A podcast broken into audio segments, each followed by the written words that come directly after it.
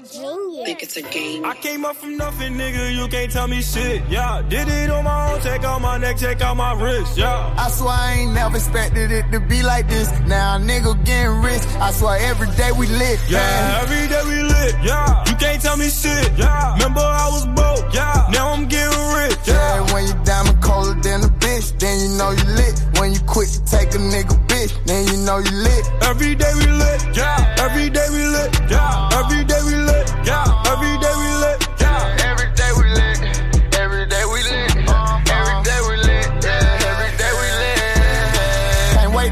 Get that vodka run. Put it on my arm. Just counted the 50 with my mom. The ball done. All my car came from. My chain glowing. I ain't going, man. Look where we came from. Uh, all your bangles got my name on it. Want me to put my name on it. I got the hottest 16, one of the best you ever seen. But she like it when I sing on it. I came up from nothing, nigga. You can't tell me shit. Yeah, did it on my own. Check out my neck, check out my wrist. Yeah. I swear I ain't never expected it to be like this. Now nigga getting rich. I swear every day we lit. Yeah, man. every day we lit. Yeah, you can't tell me shit. Yeah, remember I was broke. broke. Now I'm getting rich. Yeah, Yeah, when you diamond colder than a bitch, then you know you lit. When you quit to take a nigga bitch, then you know you lit. every day we lit. Yeah, every day we lit. Oh yeah,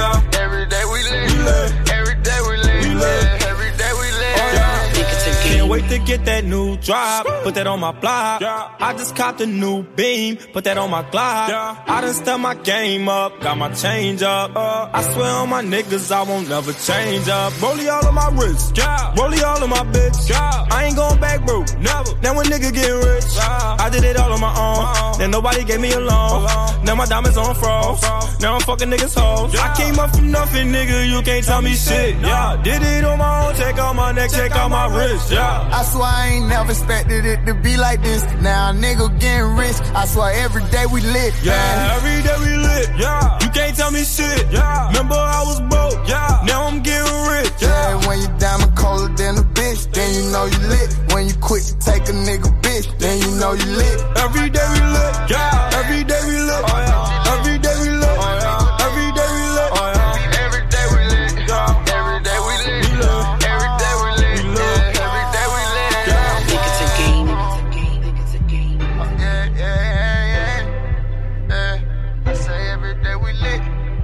Tell me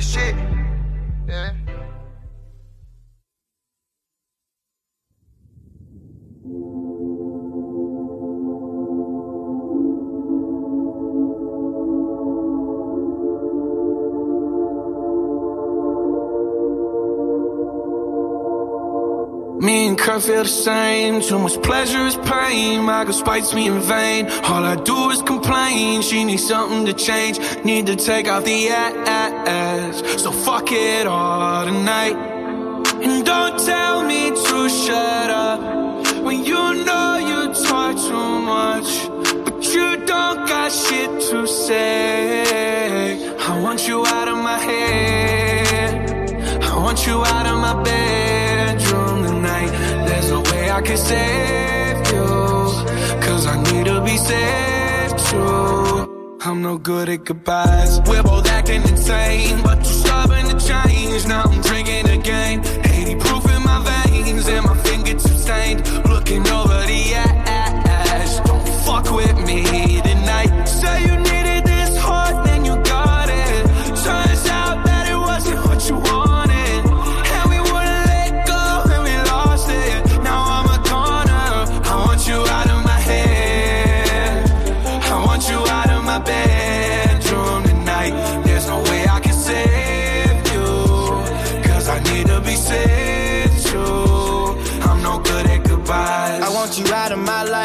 want you back here tonight. I'm trying to cut you, no knife. I wanna slice you and dice you. My argument possessive, it got you precise. Can you not turn off the TV? I'm watching it fight.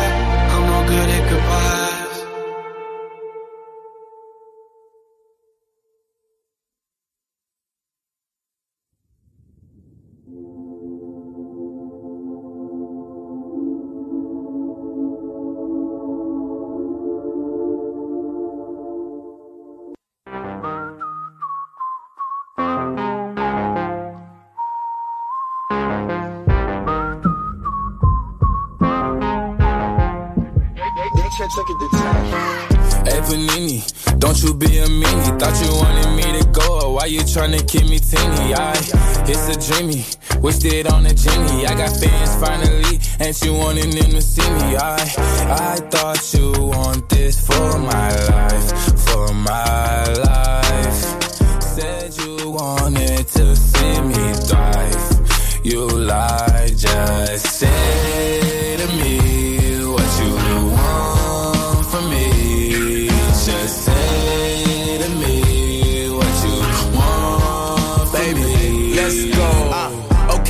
right here remind me of my ex. I be declining all her calls and I'm responding to her texts. I be like, girl, hush your mouth. You know I ain't got time for them but sex. She know I injured my right hand, so when I get behind, I use my left. She watch that Walker Texas Ranger, say I remind her of Nas X. I'm talking Old Town Road, all my O's down low. They like girls and I like girls three at a time, sometimes four. And if my back and out all hundreds and ain't no time, then I don't go. I be like, Say to me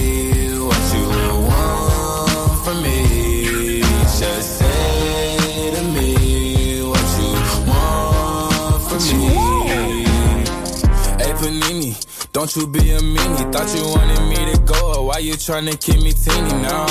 Now they need me, number one on screaming. No, yeah, you used to love me, so what happened? What's the meaning? I, I thought you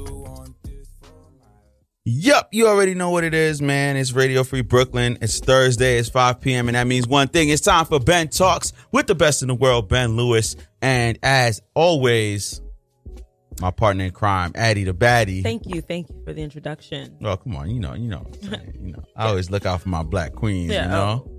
Gi- giving y'all Let- opportunities to be mm, heard and stuff. Let's let's let's well, let me let me pat myself on the Let's back not. for a second. let's not. because if I start patting, you might just you know drop dead. anyway, that was not a threat. No, it was yes, yes. Put that on record because you you you trying to be somebody out here. You don't want this coming back. She threatens people. You don't want that coming back out. Mm, I'm an actress and I read the script that Oh, Benjamin. oh, wow. No, no, no. Gives me. I don't. Re- I have a, a whole earpiece. You you don't know what's going on in my ear right now. yeah, we got a lot going on If over I say here on anything problematic, once again, I just want to clarify. Ben made me do it. Now that we got that out of the way, Well, because I'm a man in society, I'll take the blame. Because Yeah. Oh, they'll forget. they, they'll forget about it faster than they forget about with you. So that's true. Okay, that's a good thing. they'll just be like, "Oh, Ben, he, oh, he was immature. Right, he's a boy. Men will be He's grown- men. Exactly, he's You growing. know what I'm He- saying? He'll grow up. But with you, they're gonna be like, "Oh, Right. she's an angry black Exactly. woman. We don't need her in any anybody's Mhm. room right. or anybody's Unforgivable, studio." unredeemable. Yeah, there you go. So Cancel her beyond recognition. exactly. Um, I'm glad I made it through this week. you, you did. Yes, I So did. far, you made it through the more week day. as well. Um, Ooh, it's been rough. yes. Uh, stay locked in. We got Shy Lizzy coming up later on in the program. Uh, a really dope artist. Uh, is he from Brooklyn? I'm not sure actually, but we'll, find all we'll of that find out. We'll find out more about him when he comes through. Um, and uh, you ready to start with our shout outs? Yeah. Uh, this one not on the script, but I, I gotta uh, give a shout out to to my sister, of course. Yes. The brunch that she um it was more like a dinner party, really, right? Wasn't it? Like I'm gonna go ahead and say dinner. it was like a dinner party. Um, but she she did that this weekend, man. The food was amazing. yes. Um, now I got I got to taste into like what Ben eats every night. Well, That's yo come on now. tight. I do eat good. I do eat good. Okay. Um, but it was it was a good chance for for you and Kevin as well to um you know meet my family and and and have a good time with the family and and now you guys are are brought in, so don't I du- don't have food. don't double cross me. That's Do you hear the scorpion, scorpion threats? No, but shout out to, to my to my sister Chef Yes. LT. Um, she did her thing, man, with the brunch. She um, did that. The And food great was vibes, amazing. good people. And, and shout out to to my oldest sister as well, Deborah. She she did do some cooking also. okay. Um, so they both collaborated as far as like the cooking goes and the food goes. The the the baking was all LT. Dang. Um, she she did all that, man. Yo, y'all have any leftovers? Uh, I mean it's Thursday, so no. Yo. Um, but we definitely Yo, had I it killed for myself with that cake all week. Oh. Man, I had to work for it in the gym. Yeah, I I, I, I I was passing by Boys and Girls track uh like Mhm. early yesterday morning. Was Yeah. that did I were you on there? No, that was the Okay. day I was supposed to be there. That was just another really thick dark skinned woman. yeah. Oh, okay, That was- I was like, is that Addie? Should I? I'm not gonna get off the bus now. But, well, great thing you didn't. I've been like, "Uh, excuse me, Come on, now. pardon me. I, I I'm- like half royalty over there, man. Come on, that's four years. You know what I'm saying? Please, they don't recognize you. They and, don't. And you know the Um, young kids don't respect their elder. They probably kick you on the knee. Who the Be fuck are you? Like, out of here, grandpa. the fuck, nigga. damn, grandpa. That's how kids They feel. They also probably got kids their your age. they probably do, man. All talk. right, um, let's get into our shout outs, man. Okay. Billionaire Robert Smith, if y'all don't recall, is the man who forgave all the student loans for the Morehouse students Yes. last week, has decided that this week he's also going to forgive all of the loans uh, that the parents have taken out on behalf of their students to attend Morehouse. So I just want to shout him out again because that is extremely generous and OD. extremely purposeful and intentional as far as helping young educated black people to create opportunities to actually build wealth as opposed to kind of end up in this spiral of being stuck in debt. And i think that that's a real fantastic way for us to apply our resources particularly to help the black community. Even when i think about like reparations and like how that can actually work in a plausible way it will Yeah. be things like this. Like you know not like oh okay everybody come come around here get a check but like how do we remove the barriers to Absolutely. building wealth to opportunities in this country so that Mhm. those young people now have a clean slate to follow their dreams. Now, if they, the career that they majored in is not necessarily their passion, they don't have to then devote their whole life to being able to, uh, to, to have to, they don't have to devote their whole life in attempt to get out of debt.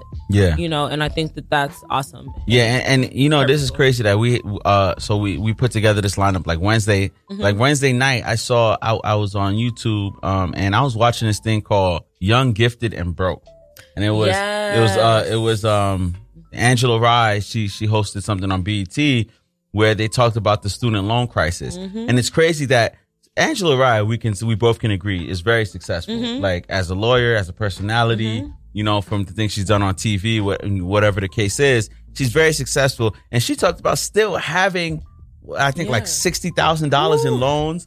Like it's it's crazy. And so, what like I don't un, like I don't know if Robert Smith I, he has to know the magnitude of the gesture that he did for these Mhm. Morehouse students Insane. it's it is absolutely insane for you to to like first of all like you get a you take out a loan you're 17 years old the only thing you're thinking about is i got into this school i want to go here i need to figure out a way to pay and a lot of us are the first ones in our families to go to college Mm-hmm. um, a lot of us are the first ones in our families with that kind of opportunity. Uh, Robert Smith, man, he when when he made the announcement, we talked about this when he made the initial announcement to pay off their student loans, but to forgive the parents' loans. Yeah. Because a lot of times the student only gets approved for but so much, Mhm. and then the parent has, to come in, on- has to take on loans, Mhm. and and your aunts have to take on loans, and Yep. everybody else had to take on loans just so you could fill in those gaps Mhm. from what like financial aid gives you and, and all this stuff to so you to pay for your Mhm. education and for him to now double down on what he's done to pay for Mm-hmm. the like to forgive the parent loans that's what billionaires in this country are supposed to do Yeah, and I, I want to just see more rich people in general doing stuff like this. Yeah, for sure. So that's that's amazing. All right, um, shout out to Robert Smith. Yes. Next, we have um, two days ago was National uh, Voter Registration Day. yes yes So just a reminder to uh, to actually register to vote. If you're not sure if you're registered, you can actually go online and make sure. If you're not sure you registered, you ain't registered. Right? Because you know when You you, register. well register yeah. again. You know when you when you register to vote. well yeah. just do it again. You can You're do right. it online. Mhm. Um, yeah, please vote. Uh, please register to vote because there is an election coming up in November, Mhm. and that election is going to be for a lot of like uh lo- like local seats. Yes. Um, and kind of like oh yeah, the general and local elections that are um happening in like New York for Mhm. like you know uh.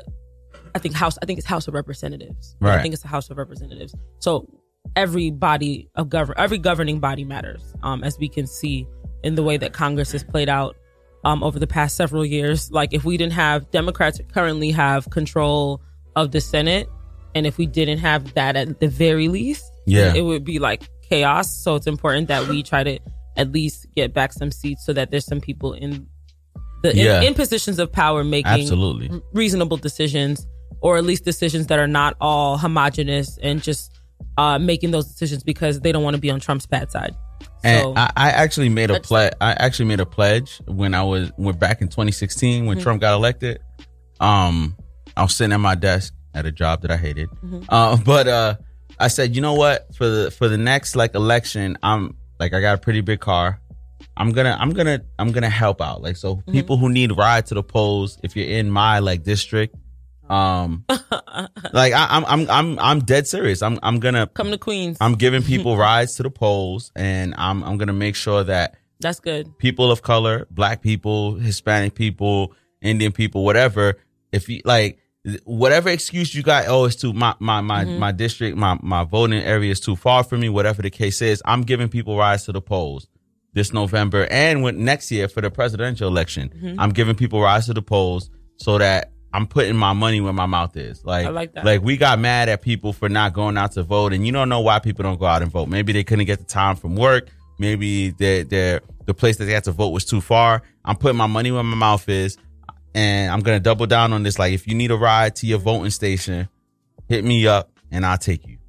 Yeah, no, because it's everything really does matter. Like last year, my friend, um, she was my former roommate. Her name's Hannah. She's a, a school teacher, and basically, she identified a district in in New Jersey where there was like a lot of people who just weren't registered uh, to vote in, in the elections, and so she like she organized a group of people to do like cold calling. Yeah. and I think they Ooh, reached. that's like that's like one of the hardest things to know. do, man. And Cold calling. like uh huh. They reached like hundreds of families, and they were able to turn that district blue.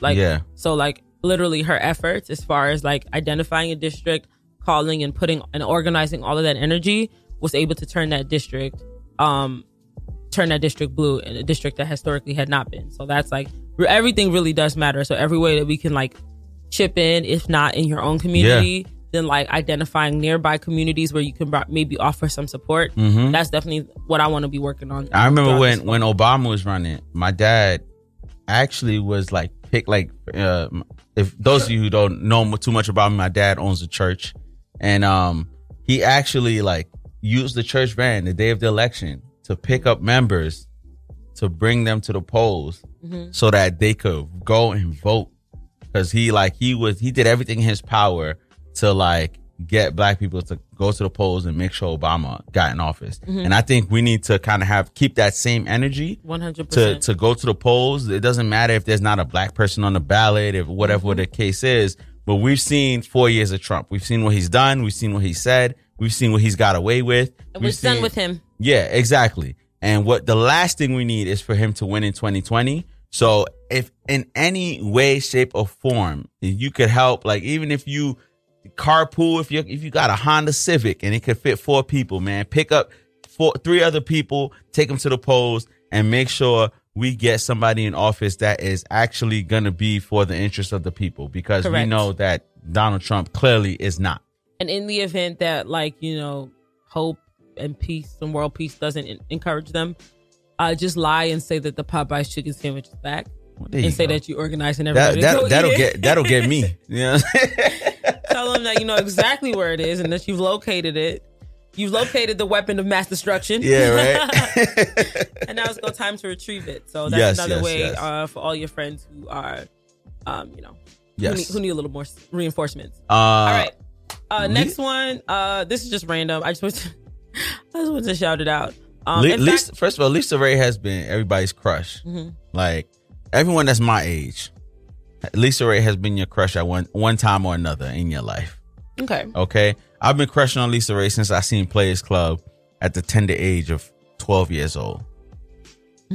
I've been crushing on LisaRaye. Um, but she was She's been ignoring you for about Yeah, that same. well, you know. her whole life though. someday, one day, I will be big enough for me to to mention her Mhm. on Twitter or Instagram, and and for her to see it and answer me, and then I'm gonna rub it in your face, Addie. Oh my god. oh my god. Look, she liked my comment. That's exactly what I'm gonna do. All right, so it's no. Um, I was just trying to read through the story, but according to the source, uh, LisaRaye was crowned mother, queen, uh, crowned queen mother of Ghana, so just a, a region in Ghana, um, and uh, basically, okay, it was um, it was started in the 17th century by the Ashanti people of Ghana. Uh, McCoy will reign over Ghana Central region. The Chicago native earned this new regal title for humanita- her humanitarian efforts over the years and was handpicked by the paramount chief of Agona Kwan Kwanyako, Awagana Kwanyako, um, the chiefs and the entire uh, Kingdom traditional divisional councils. So um, it's no real it's no real clarity as far as like what her humanitarian work was. That's that was what I was actually curious about. Uh huh. Um, but I did not see that. However, um, we do know LisaRaye is not a stranger uh, to being, you know, in power. Uh, if you recall, she was the former former first lady of the Turks and Caicos uh, from a previous marriage, so she knows how to reign. Okay, Yes. she knows how to rule. Okay, so that's super dope. Like And Le- LisaRaye, kind of honor. LisaRaye is one of the many, many examples of black don't crack unless, all. unless you smoke it. Uh, oh, Hmm. yeah. If you smoke crack, the, your Yeah. black is to You know what I'm saying? It's going to break down on you. true. But black don't crack unless you smoke it. And LisaRaye is the exact example. One of the few. Not I shouldn't say few. There's No. many, many examples. Excuse me. Black women black are killing it. Yeah. Black women. Okay, Yeah, men straight up. Men, all right. Straight up. Well, Men, men have been now. men have been doing. We need each other. All right, Jerome Un- Jerome Yes. wins an Emmy. Woo! Yes, man. Congrats to Jharrel Jerome, man. And, and if you don't know who Jharrel Jerome is, he played Korey Wise in uh, When They See Us. The documentary is a five part docu series that came out on Netflix, uh, and it was about the Central Park Five, now uh, known as the Exonerated Five. And Jharrel Jerome was the only actor in the movie, uh, in the docu series that played both young Korey Wise and he played like like uh, old Korey Wise as well. Mhm. So he played throughout the movie and he absolutely killed it. He did. The like he absolutely killed it. There's a bright future for this kid, and he won an Emmy, and he deserved every carat of gold Mhm. of, of the, what that Emmy award is made of. Yes. Did you finish um when they see us? Yes, I did, Okay. and um, you know, what I'm saying, yeah, I, I, you know, I cried a little bit. You yeah. know, what I'm saying, You know, I still Uh, haven't finished it.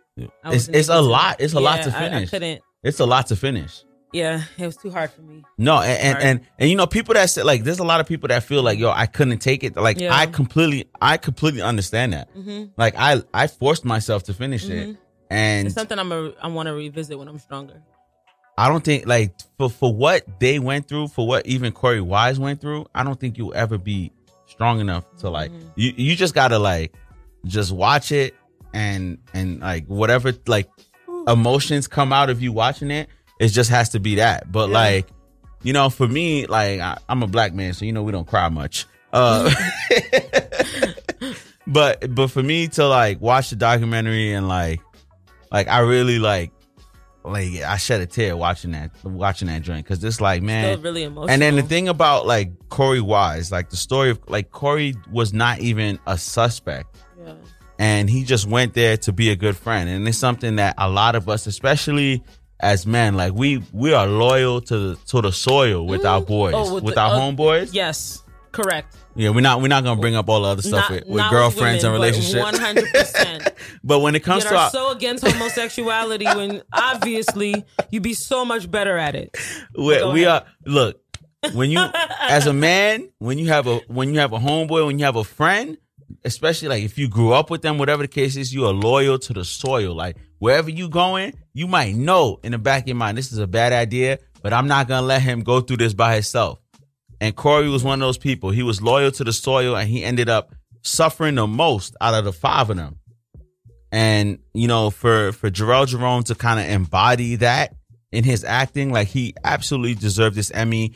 And like I, I'm I'm I, I can't wait to see how many more awards they win from this like the five actors or even him that he wins from from his performance and, and just the opportunities that he gets Mhm. as an actor because of his performance in this docu series. Correct. I'm very much so looking forward to it. I'm very proud of this man, and I'm yeah, I'm I'm excited to see to see what's next. All right. Um, we have Issa Rae producing um "Set It Off" remake. So shout, shout out to Issa Rae. yeah, man. she's been killing it. Like Oh, she's OD, everywhere. OD She killing it. everywhere. Basically, you know, she was just like last year. She was like, "All right, well, Insecure is not going to come back for like forever." Uh, but in the meantime, she's been kicking ass with all of her movies. And as mad as we directing, were- producing, As mad as we were that Insecure wasn't coming back, we know we all gonna watch when it does. Like, we, But of course, we know we course, gonna watch it when it come back. Like everyone's just hitting her up to be like, "Excuse me, make it one hour, please." Yeah, That thirty minutes. That's on. HBO. That's on HBO. They need to like whenever like they need to give her an hour. Like I, need- I she needs an hour. Yes, she absolutely does. she has stories to tell. and So- an hour is not even enough. It's not. It, it is like Uh huh. But she also has the Black Lady sketch show, which is oh my gosh. uh, do you watch that show? Yeah, it's been really funny. Yo, It's been cool. hilarious. Mhm, it's been really Hilarious. cool. So I, I really, I, I'm just excited to just see all these amazing stories Yes. of Black women being showcased on HBO Mhm. and just having opportunities for us to tell our stories um, is super dope. So just for her to take on this project and producing Set It Off, I know that she's she's she's not going to make it trash. That's one thing I know No. for a fact. Now, No. uh, people have a lot of mixed opinions about as I do. So how about you? Yeah, share share what your thoughts. I don't. I have mixed opinions about reboots and remakes. Mm-hmm. I don't like. I don't doubt that Issa Rae is going to do a good job, but my issue is with these production companies and uh that that I feel like they're getting a little bit lazy. Mm-hmm. It's like the guy who put. It's like it's like DJ Khaled. He put out his his most recent album had a bunch of samples on it. That's a little bit lazy because you're not like thinking of coming up with a, original beats and you're not coming up with original concepts. And so I feel like these movie studios are getting a little bit lazy. So they're just like, well, let me take something that came out in 1992 or 1993 and let me remake it for 2019. And that's a little bit lazy because like the the most of the idea is there already. You just have to find a way to put a current spin on it. Mhm. Uh, I don't I don't mind Issa Rae getting this opportunity because we definitely need more black voices and black creatives in Hollywood. So this is a great opportunity for her. I'm just not a fan of remakes and reboots Mhm. overall. Yeah, I think I tend to like them when the like same characters played the role again. Yes. Like kind of like what they're trying to do with Coming to America. Mm-hmm. Like Yeah. where they have like the characters all coming back and you know since Black Don't Crack they all look really freaking good. Right. I'm saying, Everybody right? looks amazing. So I'm just like, and of course they'll probably update the story. I'm Mhm. sure there'll be a kid involved. You Yeah. know who like maybe be the protagonist, but it'll be nice to see. Right. You know that the storyline still kind of is centered around Mhm. the characters that we are familiar with because everybody likes to see you know what happened what happened 20 years later even though we know that these people live their lives and are not these actual characters we love being lied to and that's the best part about watching television is that we all know that this is a lie Yeah, do are love so y'all, invested Y'all women do love being lied to. Yeah. we'll get on that we'll get to that um we'll get to that next Oh, next okay. segment the next segment so no, but but shout out to Issa Rae, man. yes shout out to my boo Yes, Issa. man. And and the reason that she took took a year off from Insecure was because she had all this stuff in the works. busy Yeah, and and you don't want to overwhelm yourself. Yeah. The last thing you want to do is be overwhelmed and half-ass some something. Like you know what I'm saying. You want to give your all into everything, and Mhm. um, I I of course because I'm so eager because of the way Insecure ended last season, I wanted it to come back this summer. But hey, with Power ending, I'll take Insecure next summer because we don't know when Power when the second um Power Book Two is gonna come back. Mm. So we don't know when that's going to come back. We don't know if they're going to take a year off, two years off, whatever the case is. Mm-hmm. So I'm looking forward to Insecure, and I'm so happy for Issa Rae because she started off as awkward black girl on YouTube. Mm-hmm Like she was like, "Y'all not to give me opportunity. I'm to create an opportunity for Yep. myself," That's and it turned energy. into all this stuff. So I'm happy for her getting opportunities to produce, getting opportunities to be on the big screen. Like I'm just so happy for her, It's and I- amazing. I just love seeing black women win. You Yo, know what I'm it's just awesome to see that kind of perseverance. Yes, and um, absolutely. Because it's hard, you know. Like just as somebody who's in the trenches right Yeah. as we speak, trying to get myself to where I want to be, just building that stamina to just continue to push forward Mm-hmm. and to believe in yourself despite you know i'm sure money was low with her when she was working on it i'm sure people were flaking Oh, yeah. out Oh, not coming gosh. to things saying I think you and you, stuff, you and I both know, it. like when you, when you're trying to do something and, like, at the at the ground requires level, people. yeah, it requires people, and you might not have the funding or whatever Yeah. the case is, but it requires people who just have a level of commitment and Right. a level of belief in what you're trying to do, Mhm, and you have to believe it too Yeah, exactly. so they can yeah, and and despite all of the reasons why i'm sure she probably like could have given up and why anyone Mhm. would have thought it would be reasonable for her to give up yeah, it's amazing to see that she was able to you know translate this into something so um, monumental because guess what now she's prepared right Yes. like she's these are this isn't something like she she wasn't she didn't walk into this opportunity no, not at uh, all. and then now has to like think about a million things and now she is booked and busy. you know How because she, girl my girl got ideas like she's been doing it she does this Look, the- look, y'all, y'all, y'all black women out here again, booked and busy. Mhm. All right, i mean well shit because you know niggas and busy yo, us, us, niggas niggas, niggas busy cheating on us murdering us Man, us us niggas got a small window of opportunity to lie to her and waste her time. Like this is it's getting out of hand. the door now. is closed. the door is closed. Man, you got about you got about like uh, two weeks to, to prove yourself to a woman now if she want to continue dating you or, or carrying on with your issues or whatever the case is, man. Because y'all getting booked and busy out here. You know what I'm saying? Like know. we, we got to step it up. All You already know. You already know. All right, but that's it for our shout outs, man. Um Oh, that's it. Yeah, we're gonna take a quick break and then we're gonna come back with our trending topics. Uh do remember we got Shy Lizzy coming up on the you know on this program, so make sure you stay locked in. We got a debut record on Ben Talks Oh, today, man. You already know. Yeah, come on, Eddie. I'm very connected in this Oh underground music community. Don't we do stop sending this man music. Yeah, Listen. his, his head, his head is getting too big for the studio. Listen, man, I got a, I got some connections. He's stretching out the headphones. I got some connections in the South, man. Uh, no, listen, I like what I'm hearing out of out of the Carolinas right Okay, now. Okay. Um, and we got a, a record that's that's debuting right here on Ben Talks, man. This is called Pennies on the Dollar by the guy Solomon. Uh, we also got another record called Run It by Chief Ray. Um, and uh, we also got another record called Clips on Clips by Mikhail. These are three records that's debuting, that's just dropping today. Oh. Right here on Ben Talks. Bullshit. So do not go anywhere. Stay locked in. We got trending topics coming up next. Yep. Pennies on the Dollar by the guy Solomon. Shout out to the Carolinas. Shout out to Soul Food Records. Shout out to Mikhail and shout out to Chief Ray, Big Chief. All right. You know what I'm saying? We'll be right back right here on Ben Talks. Do not go anywhere.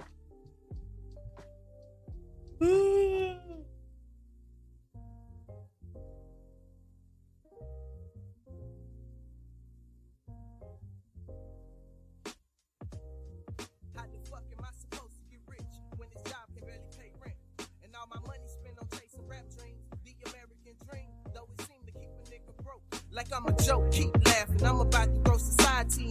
uppercut. Like bitch, I'm coming up. I know my rap's nice. I spent long nights perfecting rhymes like I'm next in line, kicking mad game to caress your mind. I'm a 93 baby, my game fly in the average. I was just an adolescent, soaking up game. In hindsight, I've been preparing for this day. Like my papa always say, the way you make your bed, remember you gotta lay in. I stuff the match with dreams that money can't buy. Don't get it twisted, you can see it in my eyes. No, I'm all about a dollar. Pop my collar, make them holler from the cradle to the grave. No, I kept it playing. And I'm gon' grind until the day I die. And I'll be damned if a nigga don't shine. I gotta get mine, I put it all on the lines. They been sleeping on the kid, I wake them up and right on time. I do this for my niggas on the block getting dope. I do this for my sisters, know your mind made a go. I do this for my people worldwide across the globe. Throw your hands in the sky and let them know, let them know. I pull it from the ground and got it off muscle, trying to right my wrongs. Lord knows it's been a long time coming in this marathon. A moment of silence for Nipsey Hussle. Thinking to myself, like, man, they took a real one. Before I die, legend leave a legacy behind for my children. That's the knowledge and the power I was given. That's the generation mission statement. You can find my footprints on the pavement. I've been walking, chalking up the days like my payday coming. I can feel it in my stomach. It's more than just hunger. I got problems to conquer. They gave my brother a number and locked him up in the system. I roll another. Strike a match and catch fire. Hold my lighter to the sky and burn the house down. I pack the house out. You know the vibe. Get your hype and bring the house down. I want it right now. Screaming, it's my time. I want it right now. I want it and I'm gon' grind until the day I die. And I'll be damned if a nigga don't shine. I gotta get mine. I put it all on the lines. They been sleeping on the kid. I wake 'em up. I'm right on time. I do this for my niggas on the block getting dope. I do this for my sisters. Know your mind made a go. I do this for my people worldwide across the globe. Throw your hands in the sky and let 'em know. Let 'em know.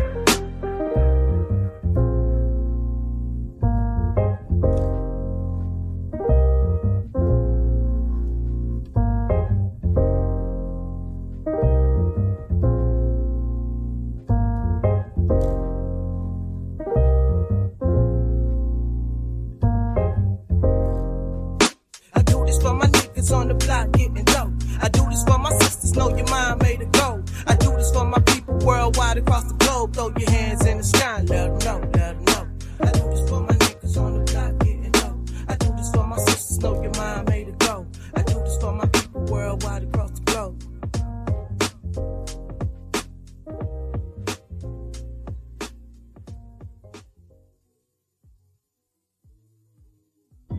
Yep.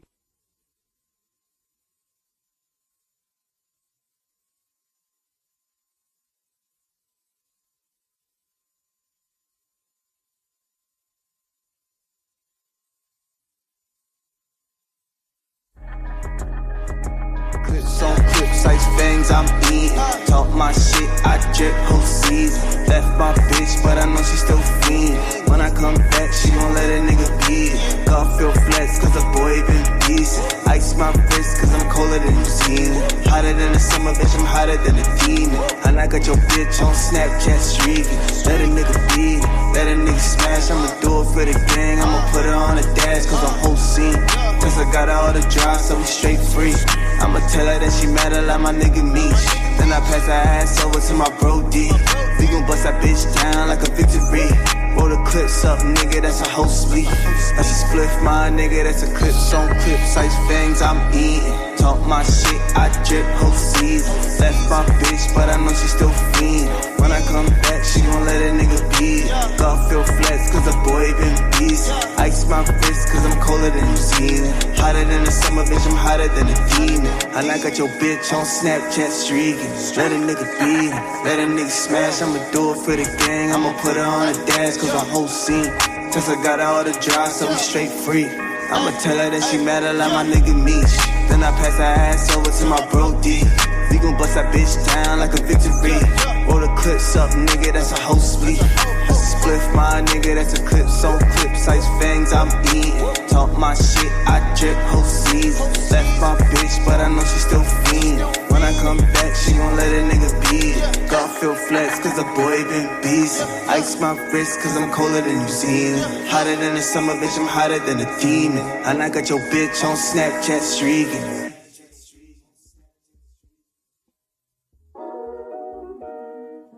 Chief. What's up?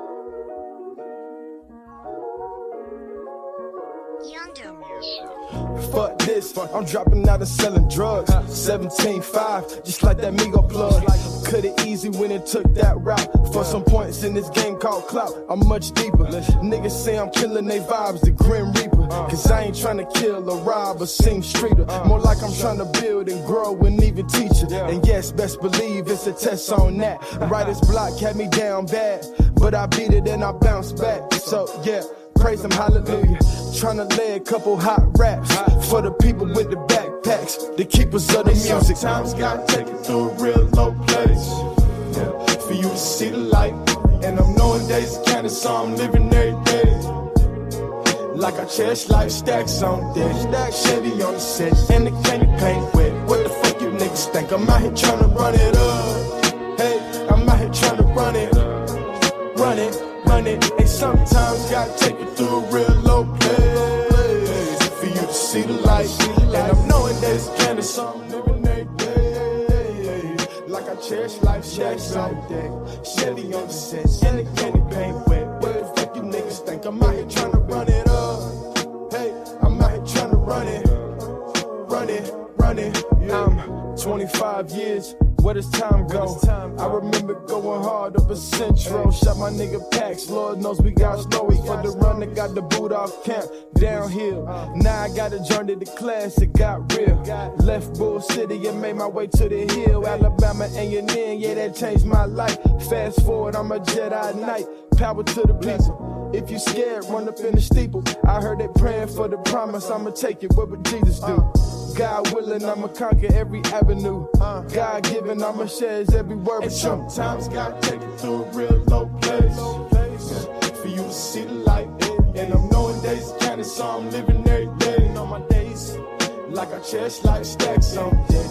Chevy on the set, and the candy paint wet. What the fuck you niggas think? I'm out here trying to run it up.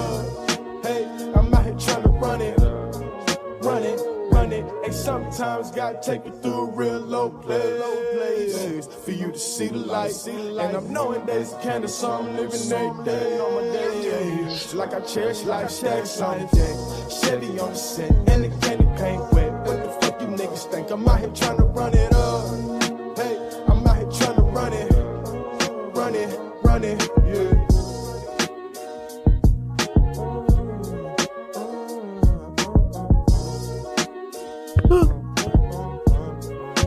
Chief Ray, run it. Ooh. Those, those, those were all those were all singles that debuted today, Mhm. right now, on the show. Because that's 'cause that's that's that's how I do. You know what I'm saying? Uh, listen, Addie, I know you, I know you don't think so, but I'm a little bit of a big deal out here. You know what I'm saying? Oh, I thought you was about to shit on me after I said that. That's what's going on. Nothing. Oh, Just help me pull up that clip. Oh, got you.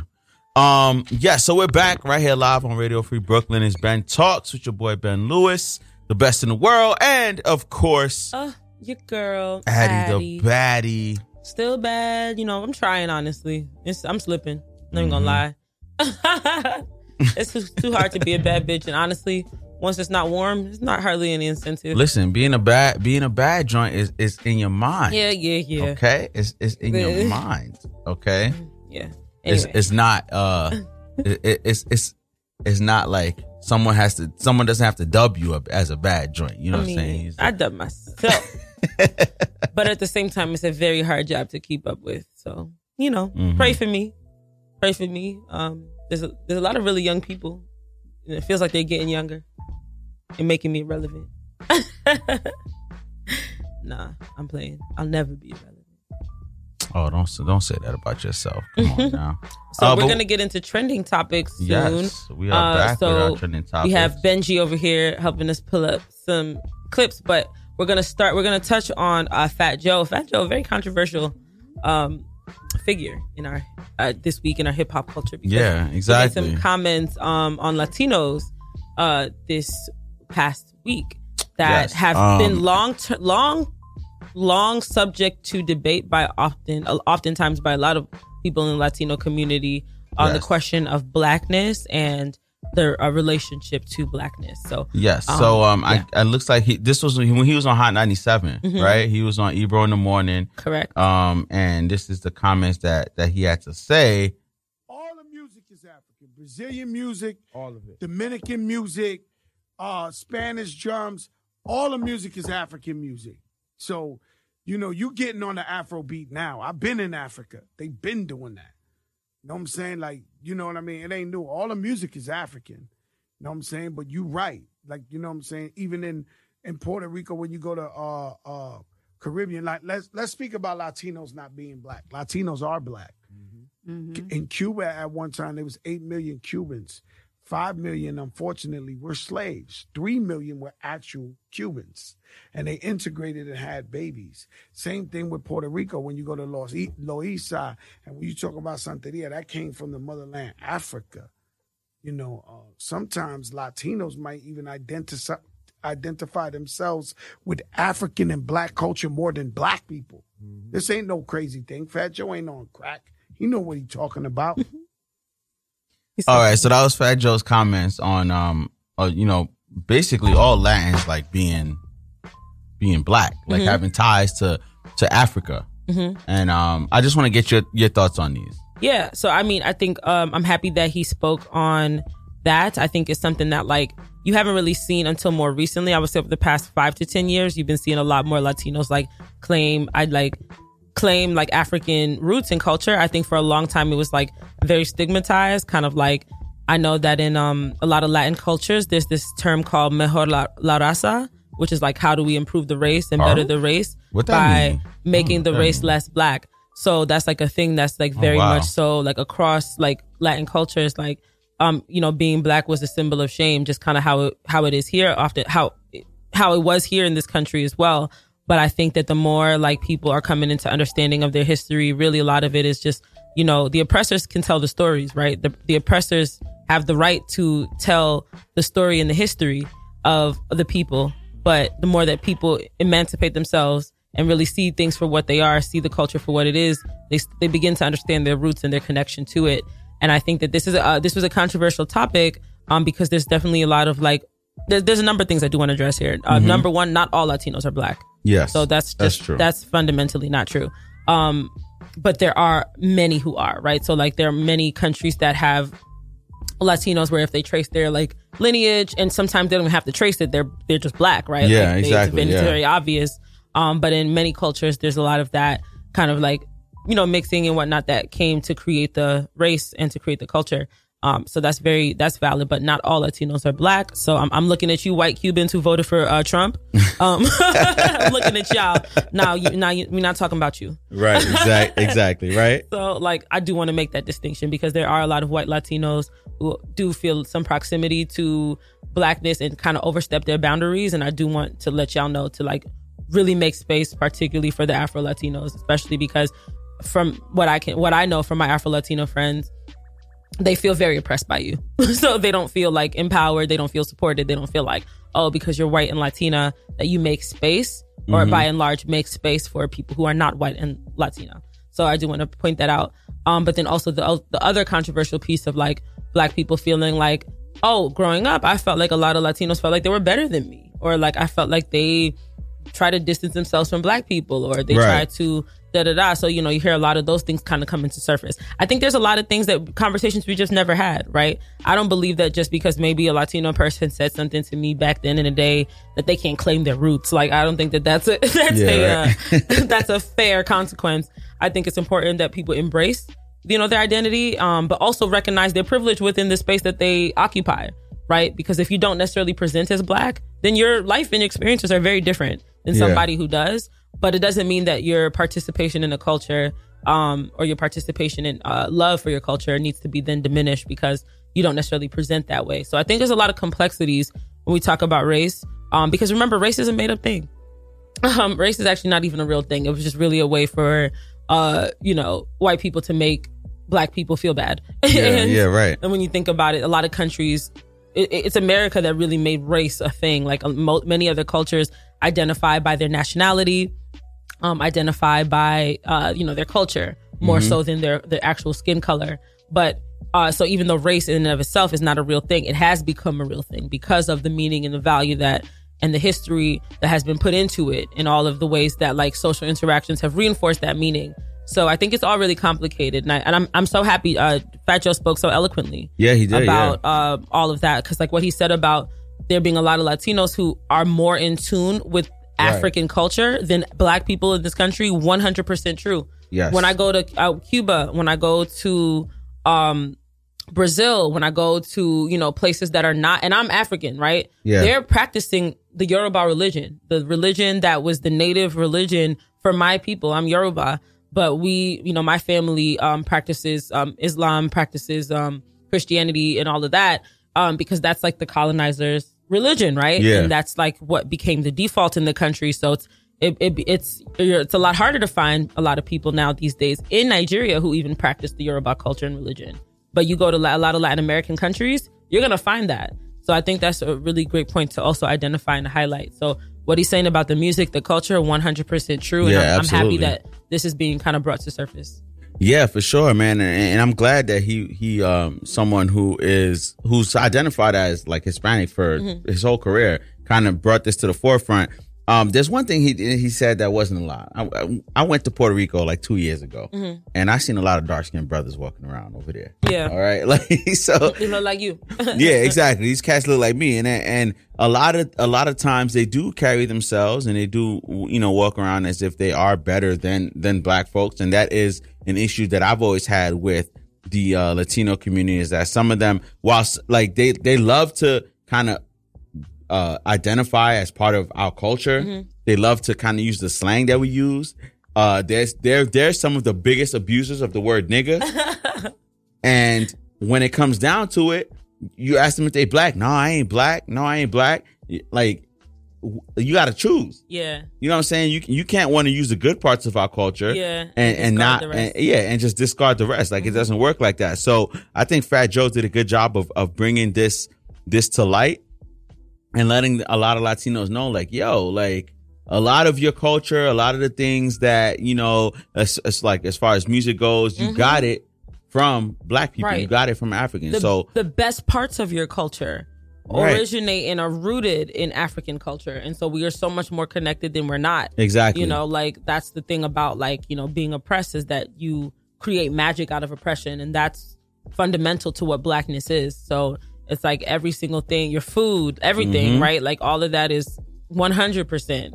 I promise you, 100% came from the slaves yeah, you know, came from the people who are the most oppressed within your space um, to create that magic and that beauty. Yeah. Certainly not the white people who had power. They were not doing that. No. Um, when they came to Not colonize these countries, they were not. They were taking spices and ignoring them. And they were not using them, and they left them in the cupboard, And and, the slaves them. found them and used them. Like, so, but you know, they, they Oh, have nothing man. to do with the seasoning in your food. No. They have nothing to do with the rhythm in your music. um, black people do. So it's a, and and I think the next step here is like, how do you show up for our communities too, right? Because we're if we're all supposed to be interconnected. Like, how do we really like make sure that that's a thing? And we start to discard those kind of old principles Yeah. of um that have been kind of beaten into us. Because I, I take it less personally these days now that I'm Mhm. older. Because I see it as like I don't see it as oh this individual Latino person is like racist or or like not racist but like prejudiced towards me or is using their like lighter skin privilege or whatever against me. I more so see it as now like we've all been so miseducated right. we've all been so miseducated um but when now that we have the opportunity to learn more like what do we do with what we what we understand and how Yeah. do we make space for the marginalized and how do um and how do we show up for one another so Yeah, yeah, Yeah. man. So, um, uh, all right. So, moving on. Um, yes this Tekashi Six Nine case has gotten very, very, very interesting over the past like couple weeks and, and days that he's been in court. You know, obviously he agreed to testify and work with the feds and this, Tell that, him. and the third. Uh, well, I mean, whatever you want to call it. Uh, no, he's tell he's been telling. Um, but one of the interesting things that's taken place like throughout this this uh court court case was the use of his rap lyrics yes in his um in in the trial against him. yes i do want to touch on this because i i ran into this article Mhm. last week and Now, this is not something that is is new to to law enforcement. Like they they have long like anytime they're they're like they there is a a hip hop artist on the Mm-hmm. stand, like um not on the stand but on trial, they're going to use the their rap lyrics against them. Like this Mhm. is not a new thing. Right. Um, but the the worst part about this though is that like this is the only genre of music where they do this. Yes, right? Like so they, they're not gonna go to like you know, um, or Britney Spears, uh, my loneliness is killing me. You committed suicide? Yeah, right, exactly. no, yeah. use that as evidence they they her. absolutely use Like, hip hop. But yeah, they, use hip hop as evidence again. Hip hop is a creative art form, and yes, it's an art form that's inspired by reality. And for many people, it's an art form that may be just a direct narration of that reality. Right. But either way, that is so circumstantial to me, in my opinion, and especially for it to be used, uh, particularly to incarcerate Black and Latino Yeah. men. You know, I think like that's something that's very unique uh, to this culture, and I think it's something that's really weird, and I think kind of needs to stop because I Yeah. like unless they're gonna start doing that to everybody else, like I don't really see why that like like, and of course, I'm not even gonna, I'm not even gonna hold you because some of these niggas are really dumb. They sit there and confess in their songs. YNW Melly, who is is is used as an example in this article. Yeah. He dropped that song "Murder on My Mind," and it Right. and it is such a beautifully uh sang confession. Mhm. Like you know what I'm saying? Like he talks about the guy bleeding on his t-shirt Mm-hmm. and him closing his homie's eyes and and getting shocked, and that's why he shot. Like Yeah, it's like gas. It's basically gaslighting the jurors, essentially. Right, It's exactly. like already you know that the jury is going to be assembled by a lot of folks who don't look like you, Right. And they're going to be the ones making decisions. So if you think about like the general appearance of a rapper, it is synonymous with that of this fictional thug that you know that it, that haunts the minds of Caucasian Americans to make them feel as though there's like this thug in the night haunting them and raping them and their children and Right. everything. And it just kind of only gives like fodder to that whole mentality. So I just want to read this particular quote from the New Yorker. Mhm. Um, the admissibility of rap lyrics in videos as evidence is often framed as a legal matter, but in reality, it's about race. By introducing the work of a rapper into the courtroom, prosecutors are relying on racism to do its job, insisting that those in the courtroom accept as fact the worst kinds of stereotypes about this music and the people who make it. We live in a time when music videos are treated as irrefutable evidence in court, but in real life, so, but real life cell phone footage of police officers Oh, killing mm. Persons is met with skepticism and suggestion that we should doubt our eyes. The Mhm. hypo- hypocrisy relies on racist ideas in both cases, but who deserves their rights and humanity? What's the name of this good brother at the New Yorker that wrote this article? I need to know. but yo, but that hit the nail. it was a man. It was uh, Miss Briana Younger. Well, well. then know. again, I should assume she's a woman too. Look, it's the 21st century. We ain't assuming shit. Yeah, exactly. They, I, I don't they, know. they. I don't know what pronoun she They. identifies with. You choose but, they as a um, blanket. I don't mind being called they.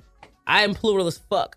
But that that quote was absolutely spot on Mhm. because, like you mentioned, and like they said, like they're just relying on racism to do its job. Mhm. Oh, because you rapped about it, because you mentioned it in a song, that means it's absolute fact. Mhm. When, for example, in country music, they talk about pounding a bunch of beers and then getting behind the wheel of their pickup truck and driving. Right. Are you gonna go to these these country artists at their homes and arrest them for DUIs? Exactly. No, you're gonna say, "Oh, that's just music." But when it comes to rap, when it comes to hip hop, Mhm. you're gonna take these these lyrics that these hip hop artists spit, and they're gonna they're gonna take it as actual facts, and that does, that's not that doesn't mean it's necessarily right.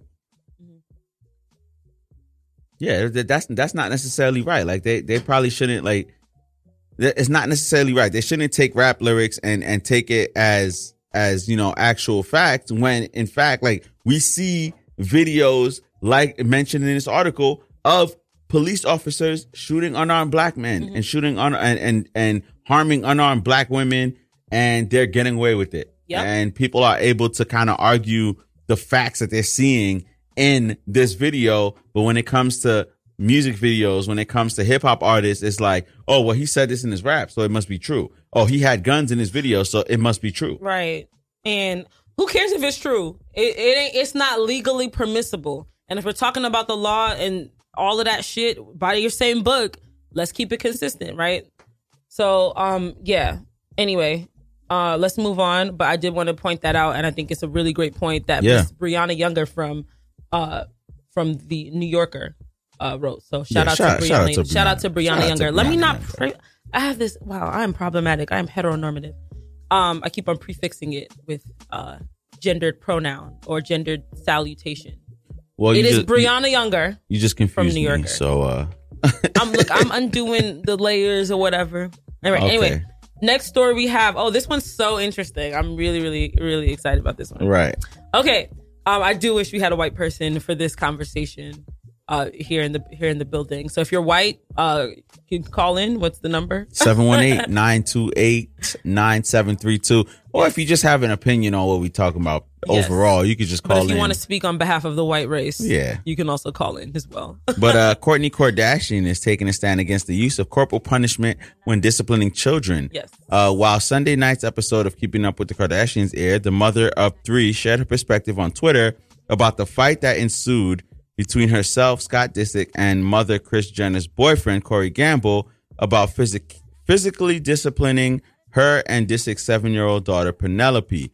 The drama started after the reality star mentioned She and Disick were having behavioral problems with Penelope. Things escalated when Gamble suggested spanking Penelope. She and Disick were both very much against the idea, and Kardashian explained that she believed physical discipline is never the answer. Mm-hmm. Okay. Ah. So I think he said something like, "I would whoop her ass if she scratched me in the face." So it basically Penelope. Hey, look, my mama and my pops will whip my ass if I scratch him in the face too. Right, So- Penelope, uh, a, a, a babysitter of theirs had quit, and it seems they they've been through many babysitters, Mhm. and um, and so I guess she had scratched this latest one, and the woman had quit, and he was, and Corey just offered his opinion into the conversation about what he would do if Penelope Penelope scratched him in the face. Now Penelope is seven years old; she's not a baby. I just want to point that out. Right, exactly. She's not a baby. So my thing, uh, my thing, I, ha- I have a, I have a few thoughts on this. Um, that I do want to start, but I don't want to go down this road yet without hearing your opinion. So go ahead. Um, my opinion, like, okay, so I thought he's okay. It's it's I'm I'm on two sides of this because like, I I know what it's like to get your ass whooped as a kid. Mhm. Obviously, I, I I'm pretty sure maybe all of us in this room know how know what that's like. You Uh, don't you don't seem like you you've been. I I've got I've seem got wayward. I've I've gotten whoopings. I still have Um, to rear you here in the studio. no, but um, I think I don't, I don't, I don't believe. I didn't see the episode, but I don't believe that this is something that should have gotten escalated to a huge argument. And look, your your daughter is putting hands on people now, um, that she has no right to put hands on. Like you're hiring a babysitter. This person's just supposed to watch your child. Now your, your child is scratching their face. How many times are you gonna talk to them? Yeah. Like eh, there's a saying in, in West Indian. I don't know if if uh in Nigeria they have the same saying. What you don't hear, you gonna feel. like how like did they ever sit her down and say don't put your hands on people? Or does she think that she's that privileged that she can do whatever the hell she wants and get away with it? And sometimes, especially in that situation, uh, saying okay, we're not gonna physically punish our children they might feel like they might get to a point where they could feel like, oh, all the worst that's gonna happen to me is a talking to. And I know that I stayed away from a lot of shit and I didn't get into a lot of stuff because I knew if I got into this, I would get my ass whooped. Mhm. And I didn't want my ass whooped, so I stayed away from it. Mhm. If the worst that you had to worry about as a child was a talking to, how many of us out there, how many of you listeners would have stayed away from some of the most dangerous, most problematic things if you knew that the worst that was going to happen to you was a lecture? A lot of us would have went ahead with it because we can all take a lecture. We can all sit there and, and listen listen to our parents talk to us until we're they're blue in the face, until we're blue in the face, and then they walk out the room and say, "All right, I'm glad we can come to an understanding, Johnny," and walk out. But if you knew that you was gonna get your ass whooped, that curbed a lot of the negative and horrible behavior. so when it, if Penelope is putting her hands on grown adults, and I didn't even know this before we came into the show, Penelope is putting her hands on grown adults. Like you can't put your hands on people. Yeah. If she continues this behavior, she's gonna be a teenager. She's gonna be an adult. She's gonna put her hands on somebody, and they are going to whoop her rich ass back to next week. Mhm. And so she needs to learn early on. Like, yo, you don't need to put your hands on people. Yeah. Like, you put your hands on people, then you need to expect that they're to put their hands back on you. Yeah. All right. So my thoughts on this are, and thank you, Oh, yeah, Sharon. of course. Um, because I definitely agree with a lot of your points. Um, so personally, we talked a little bit about this last week or maybe two weeks ago, just Right. about the use of corporal punishment, particularly in like black families Mhm. and homes, and just kind of some of the like long term consequences of what that could look like Mhm. if taken out of proportion. No, go ahead. Sorry, I just I just hit the mic with my headphone. Your head, your, head, your head is expanding, I know, right? knocking in the mic and everything. yeah. Um, but the long term consequences of that type of corporal punishment, Mm-hmm. particularly when taken in excess, can have on like the actual um, mental and emotional development of a young person. Um, so you know, for me, my general stance is like I, it's not beating children is not something that I like see as like necessarily funny or I see as like something I personally look forward to having to uh, do or, or or or think about. Right. Um, you know, so so that's definitely my perspective. Uh, but at the same time, my thing too is also like one of the cool things about like maybe being rich or being successful.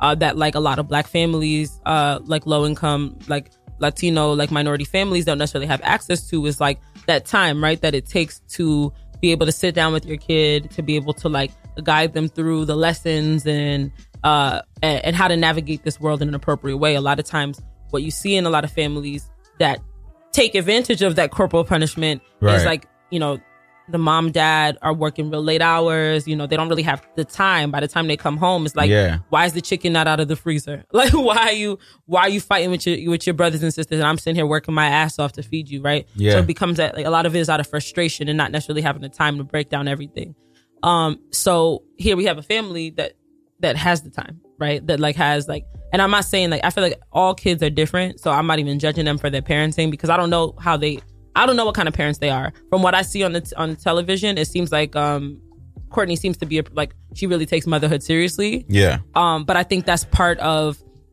what i think we need to like kind of think of think of parenting more proactively and less reactively. Like how can i proactively instill skills and the mentality within you so that that kid knows that i would never put my hands on anybody right? Like was that lesson taught right? Because if you're not if you're to go the route of not putting your hands on your kid Yeah. and that's just not an option then it's like there has to be extreme concerted cultivation of that child to make sure that they understand and they evaluate their choices. They understand and evaluate the type their morality and the type of person that they they should be in this world. They should be aware of their privilege. They should be aware of how their actions uh, how their actions speak to their privilege. Those are things that should be reinforced in the household so that when they go out into the into the streets and when they like deal with people, they know that I'm not your like not everyone's your mom is gonna get an ass beating by you like just because they want to avoid hitting you. I think that's an opposite extreme because Yeah. what they're doing on the opposite end is not disciplining that kid, right? And then we have a lot of real frustrated white people in America who, uh, with with access to the wrong weapons, you know, end up doing a lot of shit that affects a lot of people's lives. Yeah. So my thing is like I don't I don't I'm kind of somewhere in the middle because I don't I don't revel in the idea of corporal punishment. I don't think it's necessary for everybody. I know a lot of well-adjusted people who've never got their hands put on them. In fact, they're better off than me because they really believe in themselves. They never really had to second guess themselves. Like they grew up in an environment where they were really taught how and they were taught why they were wrong. They were they, it was explained to them. They took those lessons into becoming better people. Yeah. And they're really solid in who they are. So I've seen it happen.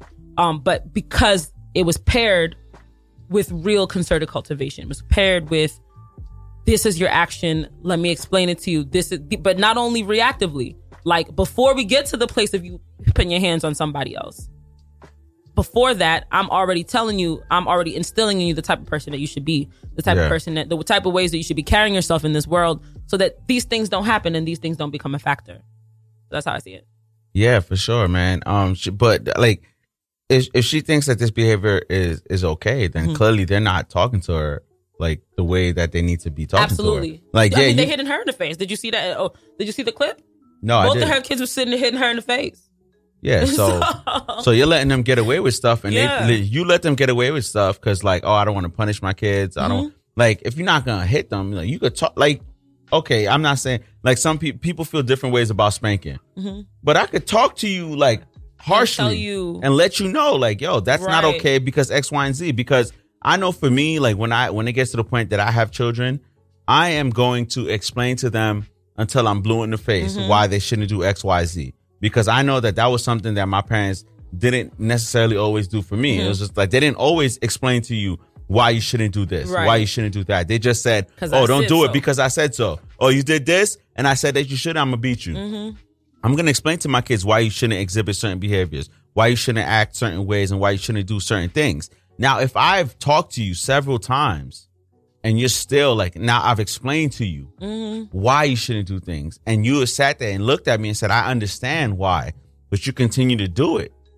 Like, how else, like, what else am I supposed to do as a parent? Mm-hmm. You know what I'm saying? And, and they have the luxury of they're probably going to end up making her take some sort of counseling and, and some sort of therapy.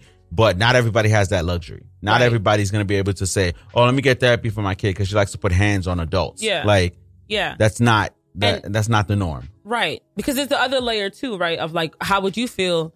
How would you feel about, I guess, maybe a family member or somebody, a friend or whatever, like physically disciplining your child?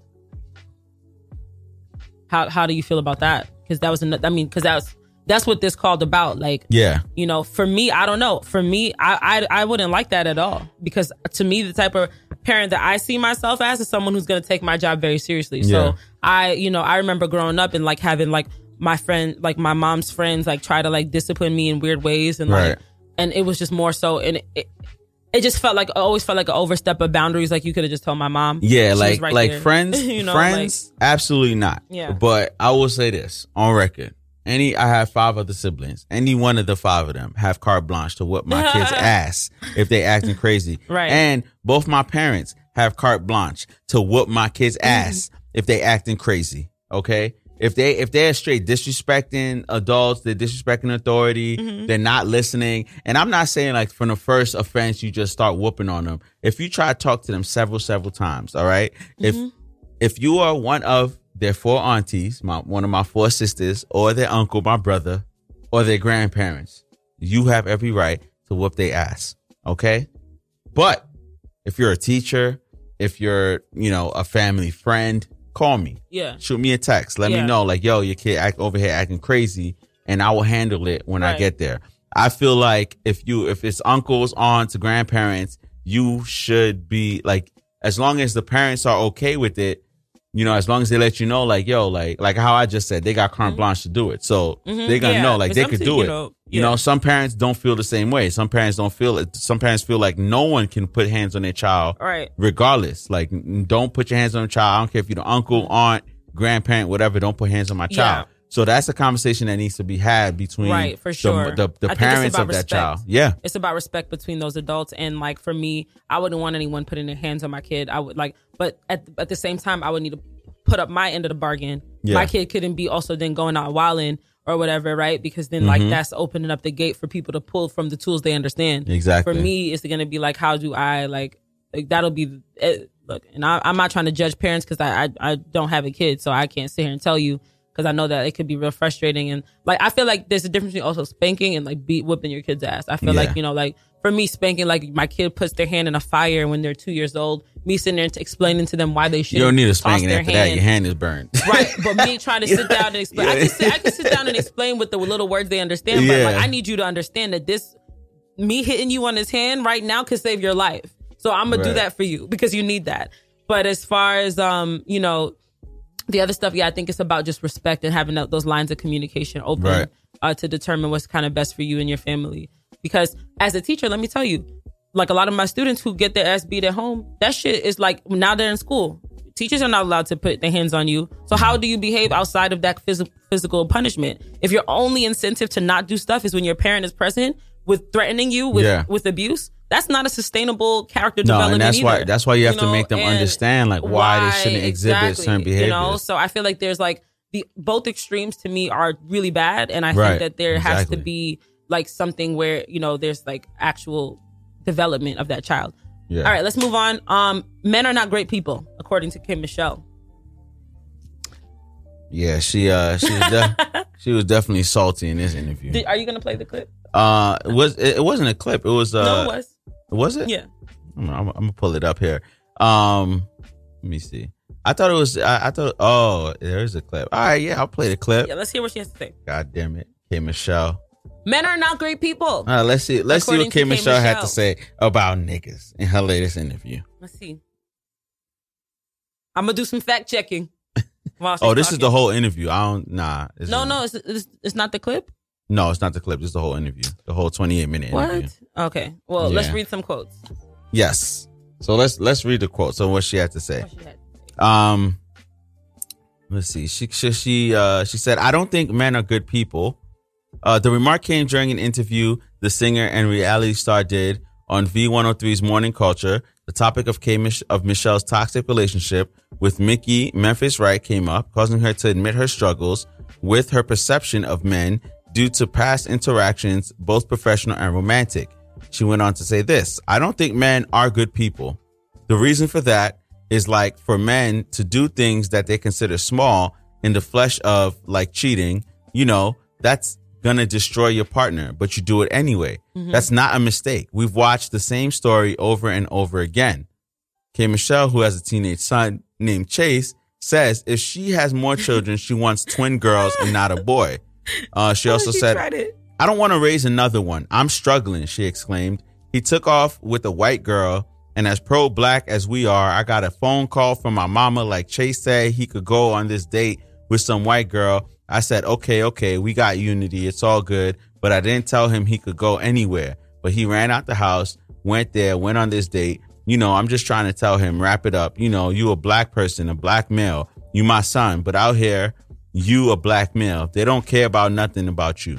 It's hard to raise a man. It's really hard because I see a lot of women fail fail their sons because I dated them. So I don't want nobody to look at me and say who raised that boy. Mm.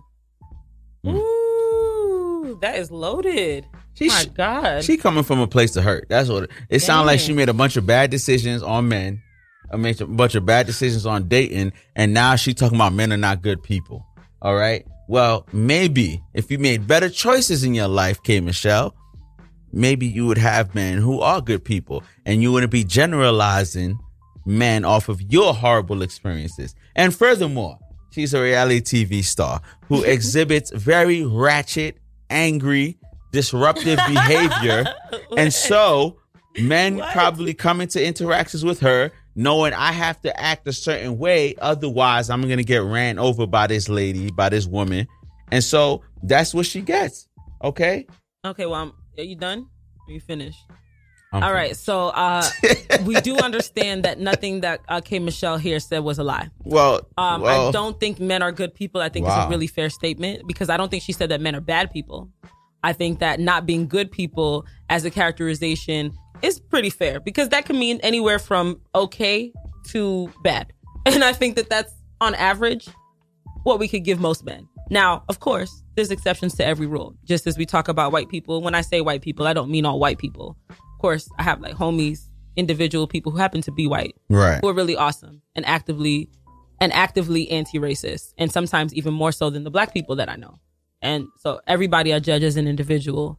But when you think about what men are able to do in this world, it just has it just goes back to privilege. Men have the power to make a lot of decisions. So men have the power to uh, use their power for good or for evil. Oftentimes, because men want and want to maintain power, they do they choose to do it in ways that are extremely self-serving. Now, who receives, who gets the blunt end of the who gets the worst end of all of this? Women do, right? Because we Mhm. have to interact with men, we have to deal with them. We live in a world where men are forgiven, as you mentioned earlier in during the show. Uh, uh you said something. You, what, what did you say? I don't know what you're talking Yeah, about. He said something like he I don't know says, what you're talking about. Huh?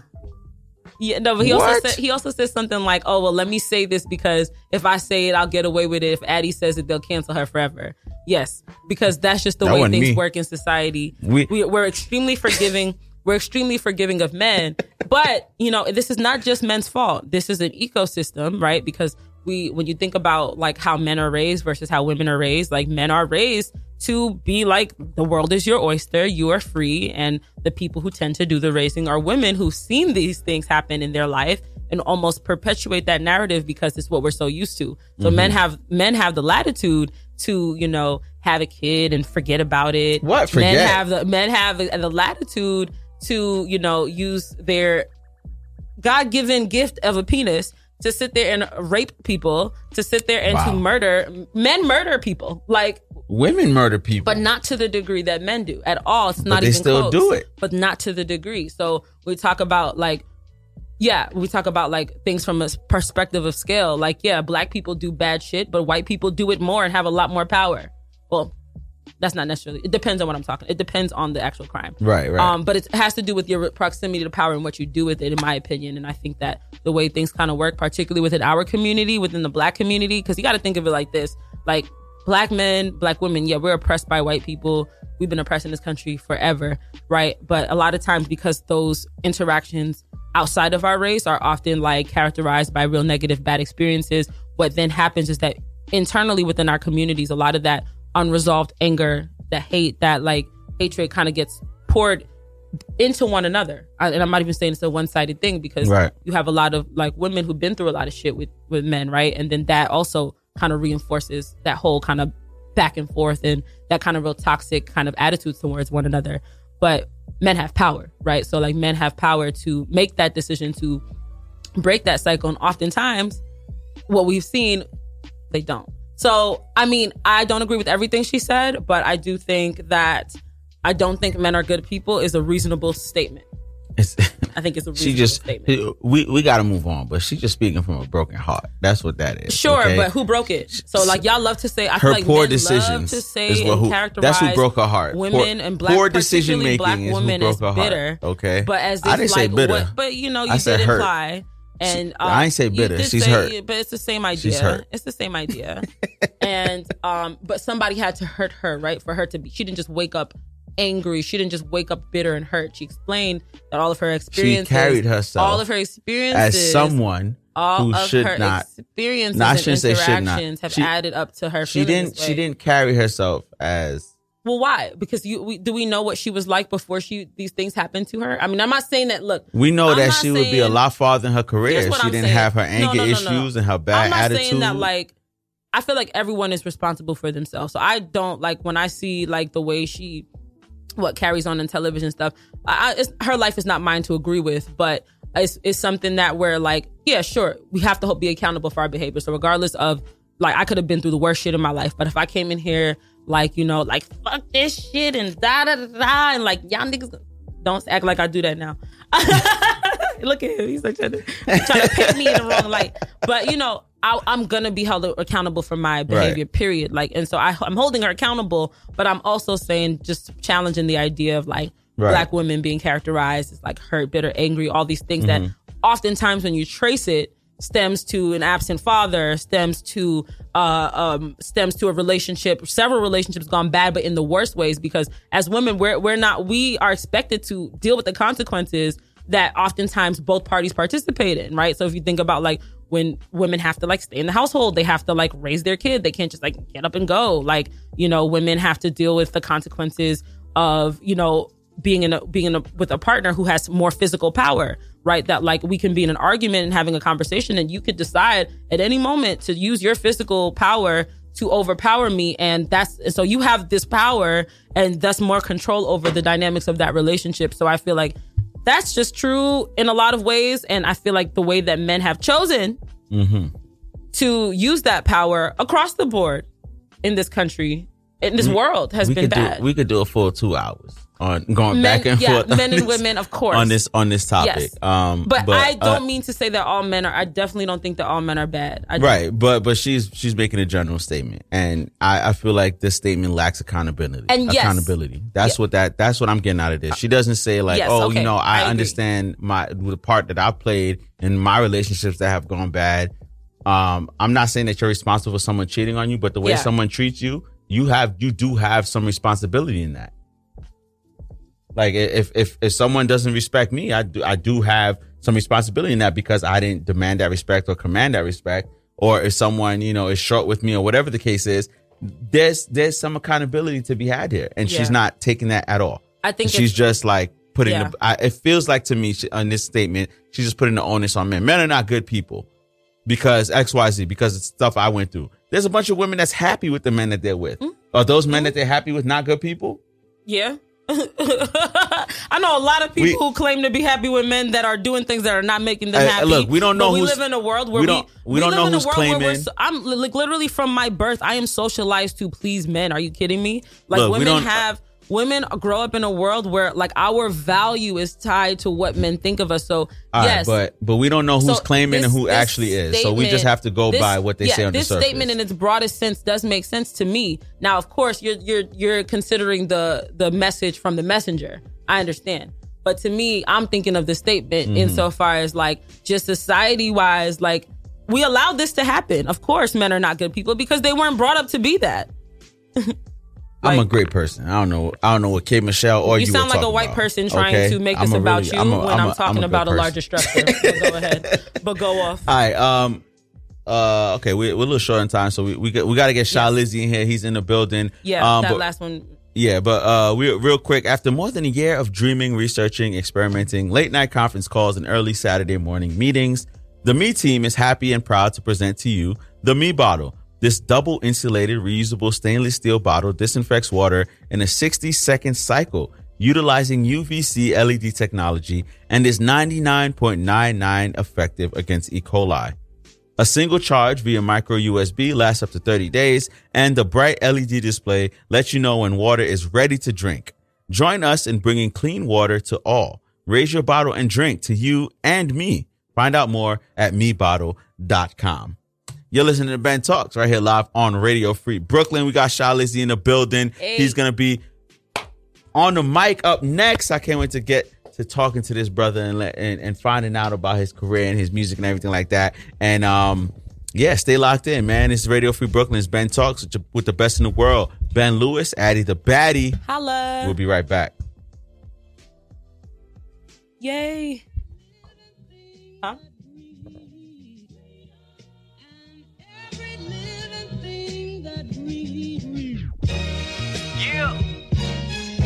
It's your boy Shy Lazy. And I've been paying attention to a lot of you rap dudes. Y'all was showing us love when we wasn't making moves, but now, y'all wanna real on it. Alhamdulillah, I run through them all. Jerome Bettis on the mic when he run with the ball. I put the gloves to the floor, I'm tired of his fall. I came back in fatigues, I'm bringing a wall. I'm breaking the leashes, fuck all of the teachers. Written in pieces, pin me as the author. Kill myself on the track, they call me a martyr. They try to paint what I ain't, they brushes are broader. Load up the bars in the clip, you see what I'm packing. Throw on the beat, on repeat, my mouth to the snapping. I let them think they ahead, then see that I lapped them. The border raps that I'm the best, I'm talking to Khaled. I'm taking the chances, side eye with the glances. You want a box with a loss, pay you with your manses. They stereotype you, far from a writer. John Allen Muhammad, when I'm gripping the sniper. Shoot at you rappers with the zoom, take wink, then I light ya. They have they fun for the price, they paying the piper. Middle America, I'm causing hysteria running. With my third eye wide, I seen it coming. This for everybody saying I'm too pop with it. I ain't Shakur, but for sure I'm too ock with it. This that shit to make you grab the fifth and blast off. This that shit to make the women throwing jobs off. Close to win with walls closing in. Allah looking at me like I've chosen him. Y'all not prosperous, being foes of him. Cannot make you me, only moles of him. Ask a friend how young shot damaged them.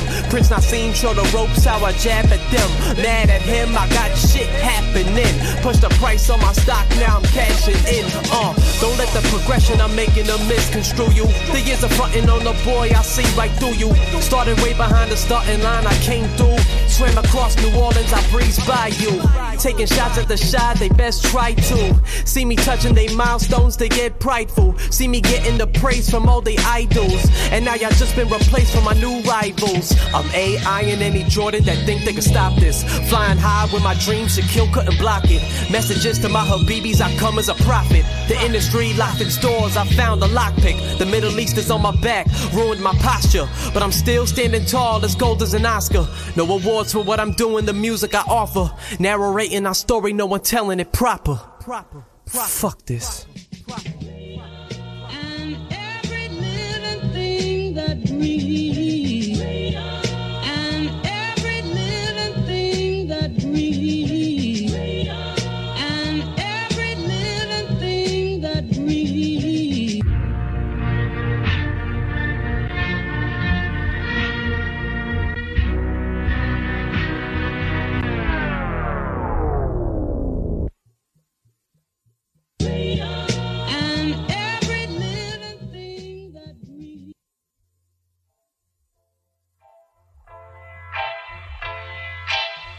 I knew then what I know now, well, it probably wouldn't have changed very much. And it probably wouldn't have changed very much because sometimes it doesn't matter what you know, what you Looking at the stars, watching and all they projecting. Looking down at my milestones, crossing the checklist. Dedicated to anybody, spoke on me reckless. Now they praying that I fall, call it a death wish. The go getter, the gold digger, my shine bigger. The trendsetter, I rhyme better, my story realer. I mean, I crumbled every narrative they passed me with. Try to match the kid to the liking of their characters. Never cared to really ask the man that I am. Busy living to your standards, caught in a jam. You gotta dream every day. I'm facing the odds, rapping for my life, cause I'm scared of my day job. Shout out to all my 9 to 5s who claim they alive, swallowing they pride, compromise, they dying inside. Pay attention, pay attention. My co-worker died, couldn't even live to see his pension. I think it's time to do it bigger and entrepreneur. Steady climbing out that filth, I swam in the sore. As fate would have it, my status appears to be on a steady rise. Little Easy, just a joke, now to your surprise. This music's a novel, I'm rolling out the franchise. They used to tell me, don't forget about me, Leezy, when you get to the fame. All I'm thinking to myself, will they treat me the same? It's kinda hard to keep a balance between crazy and sane. I find it better making music, dog, when I be in pain. Man of the people, the people's champ, dog, what they starting to tell me. Ain't trying to get blown away, look what happened to Nipsey. A marathon, victory lap, who's riding out with me? Allah's watching, so no evil shall prosper against me. My mind is heavy on the surface, I'm calm and I'm empty. Serving trays, ain't no lunch, I bust if you tempt me. Habibis at bodega showing me love and I dig it. The Middle East finest now can say that I live it. I love turning fans out of some secretive critics. They always say I knew you'd do it, but after I did it, my best advice to being you is a comfortable you. A carbon copy over time will losing its value. Long as money's green, the sky stay blue. They gon' hate you for whatever you choose what to do. Turn around, take a view, and look at your crew. Them the dudes be the ones that's hating on you. Fuck a rhyme, take the words and deem it as true. All my fans know my style, this game isn't new. I'm just giving theories out, plant the seeds, watch it lead to sprout. So when you see the stars when the evening's out, you reflect like I and see what you came about. Leezy's theory, Leezy's theory, uh.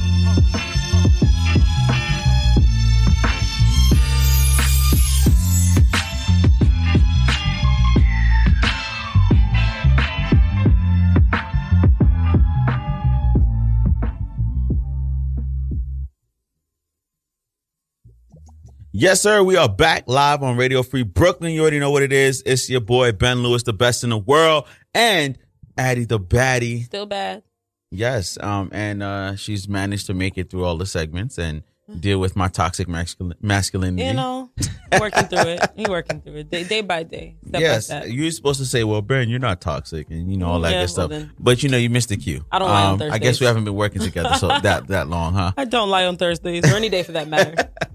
And we got a very special guest in the building. we do. We have Shah Leezy. Yes, Shah Leezy in the building. I'm so happy to have you here. Yes. Um, you know, so I went to this open mic. It wasn't open mic. It was actually this showcase that one of my friends invited me to a few months ago, and that was the first time that I saw Shah Leezy on stage, and he was headlining that show. Um, that one in Brooklyn. I Yeah. think at Friends and Lovers, maybe. was it the AMP or um I forgot who it was. It was it was in a it was in Brooklyn. Uh, Yeah. I, I know you're talking Friends about and Lovers Bar. Yeah, maybe. yeah, yeah, yeah, yeah. Okay. So that was that was dope because I came there to see a friend who like had one of the opening sets, and I stayed the whole time. And I saw you, and I was like, "Wow, you just really kind of captured the whole crowd." I'd never heard any of your music before. Thank Didn't you. know have any context about you, but you had your stage presence, and not only that, but like the quality of the lyrics that you were spitting, your energy and engagement was something that I thought was like super interesting. So I followed you immediately. Like normally when people like, "Oh, yeah, follow me" or whatever, I'm selective about like who I want to follow and fo- like really see what's going on. But Right. definitely uh, caught my eye, and I started listening to some of your music. So really happy to have you here with a new project. Thank you for having me. Yes, strictly for my Habibis, the new album. I'm excited, man. We've been pushing this hard. Um, it's, it was a, it was a good process. Took us a couple months really to get it down packed. Uh, you know, we just feeding the people freestyles just to keep people warmed up and just anticipated for the project. And uh, then we hit them with that Alicia's Jam prod record. And we, we shot a movie with that, and uh, and here we are now. Now we in promo mode. That's what's up. That's what's up. Yeah, and it, it dropped the the twentieth, right? Yes. Yes, it's a it's a nine track uh project. Seven. Oh, Six. Six. Okay. Six? Oh, I don't know what I was Next thinking. time, nine. I, I, I get y'all I don't know what I nine was next thinking. time. Maybe I, I wanted Nah, three. six I is wanted good three for more me. songs Okay. after I, I wanted three more songs after I heard it. Yeah. Okay, But that's okay. good, right? That's that you good. should want Yeah. more instead of them just shoving shit at you. No, because even 7:30 even even on the track. drive even on the drive over here, I was I was listening to it, and then it finished. I was like, oh damn, that's it. Like I was going in there, like maybe my my my joint is glitching or something. But I enjoyed the project, and one of the things uh, that I enjoyed about it was that one of the things I like to hear when an artist puts out a project is a strong start and a strong finish, and you nailed it from the start with the lyrics and the song, and then the finish, like going off with with um Le- Lee's Theory three. Yeah. Um, that that is my favorite joint on the project. So so how did like you put this entire project together? Like how, like what was the process like for you?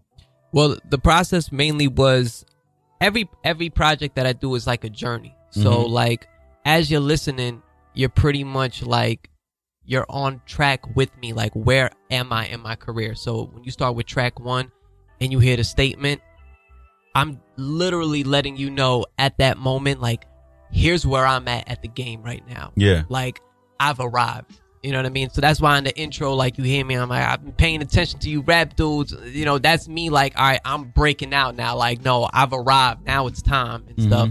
And then uh, as you move forward, you start hearing the the Leezy formula, which is like very Middle Eastern inspired, telling my story post 9/11 era, and and what that was like. So like you hear songs like Drones on the record, you know what I mean? And like I, when you hear that, you hear the bullets going and everything. Yeah. I really talking about the drones watching Drone- you and stuff. Yeah, yeah, yeah. Like I'm really trying to like, and the way like I mixed the record and everything, I really wanted you to feel like you in the Middle East right now, and you Mhm. hearing like you hearing the the Yeah. and all of that, and you hear the kids screaming and Yeah, all the of that. The imagery was brilliant. Yeah, and it also that. sounded like Brownsville.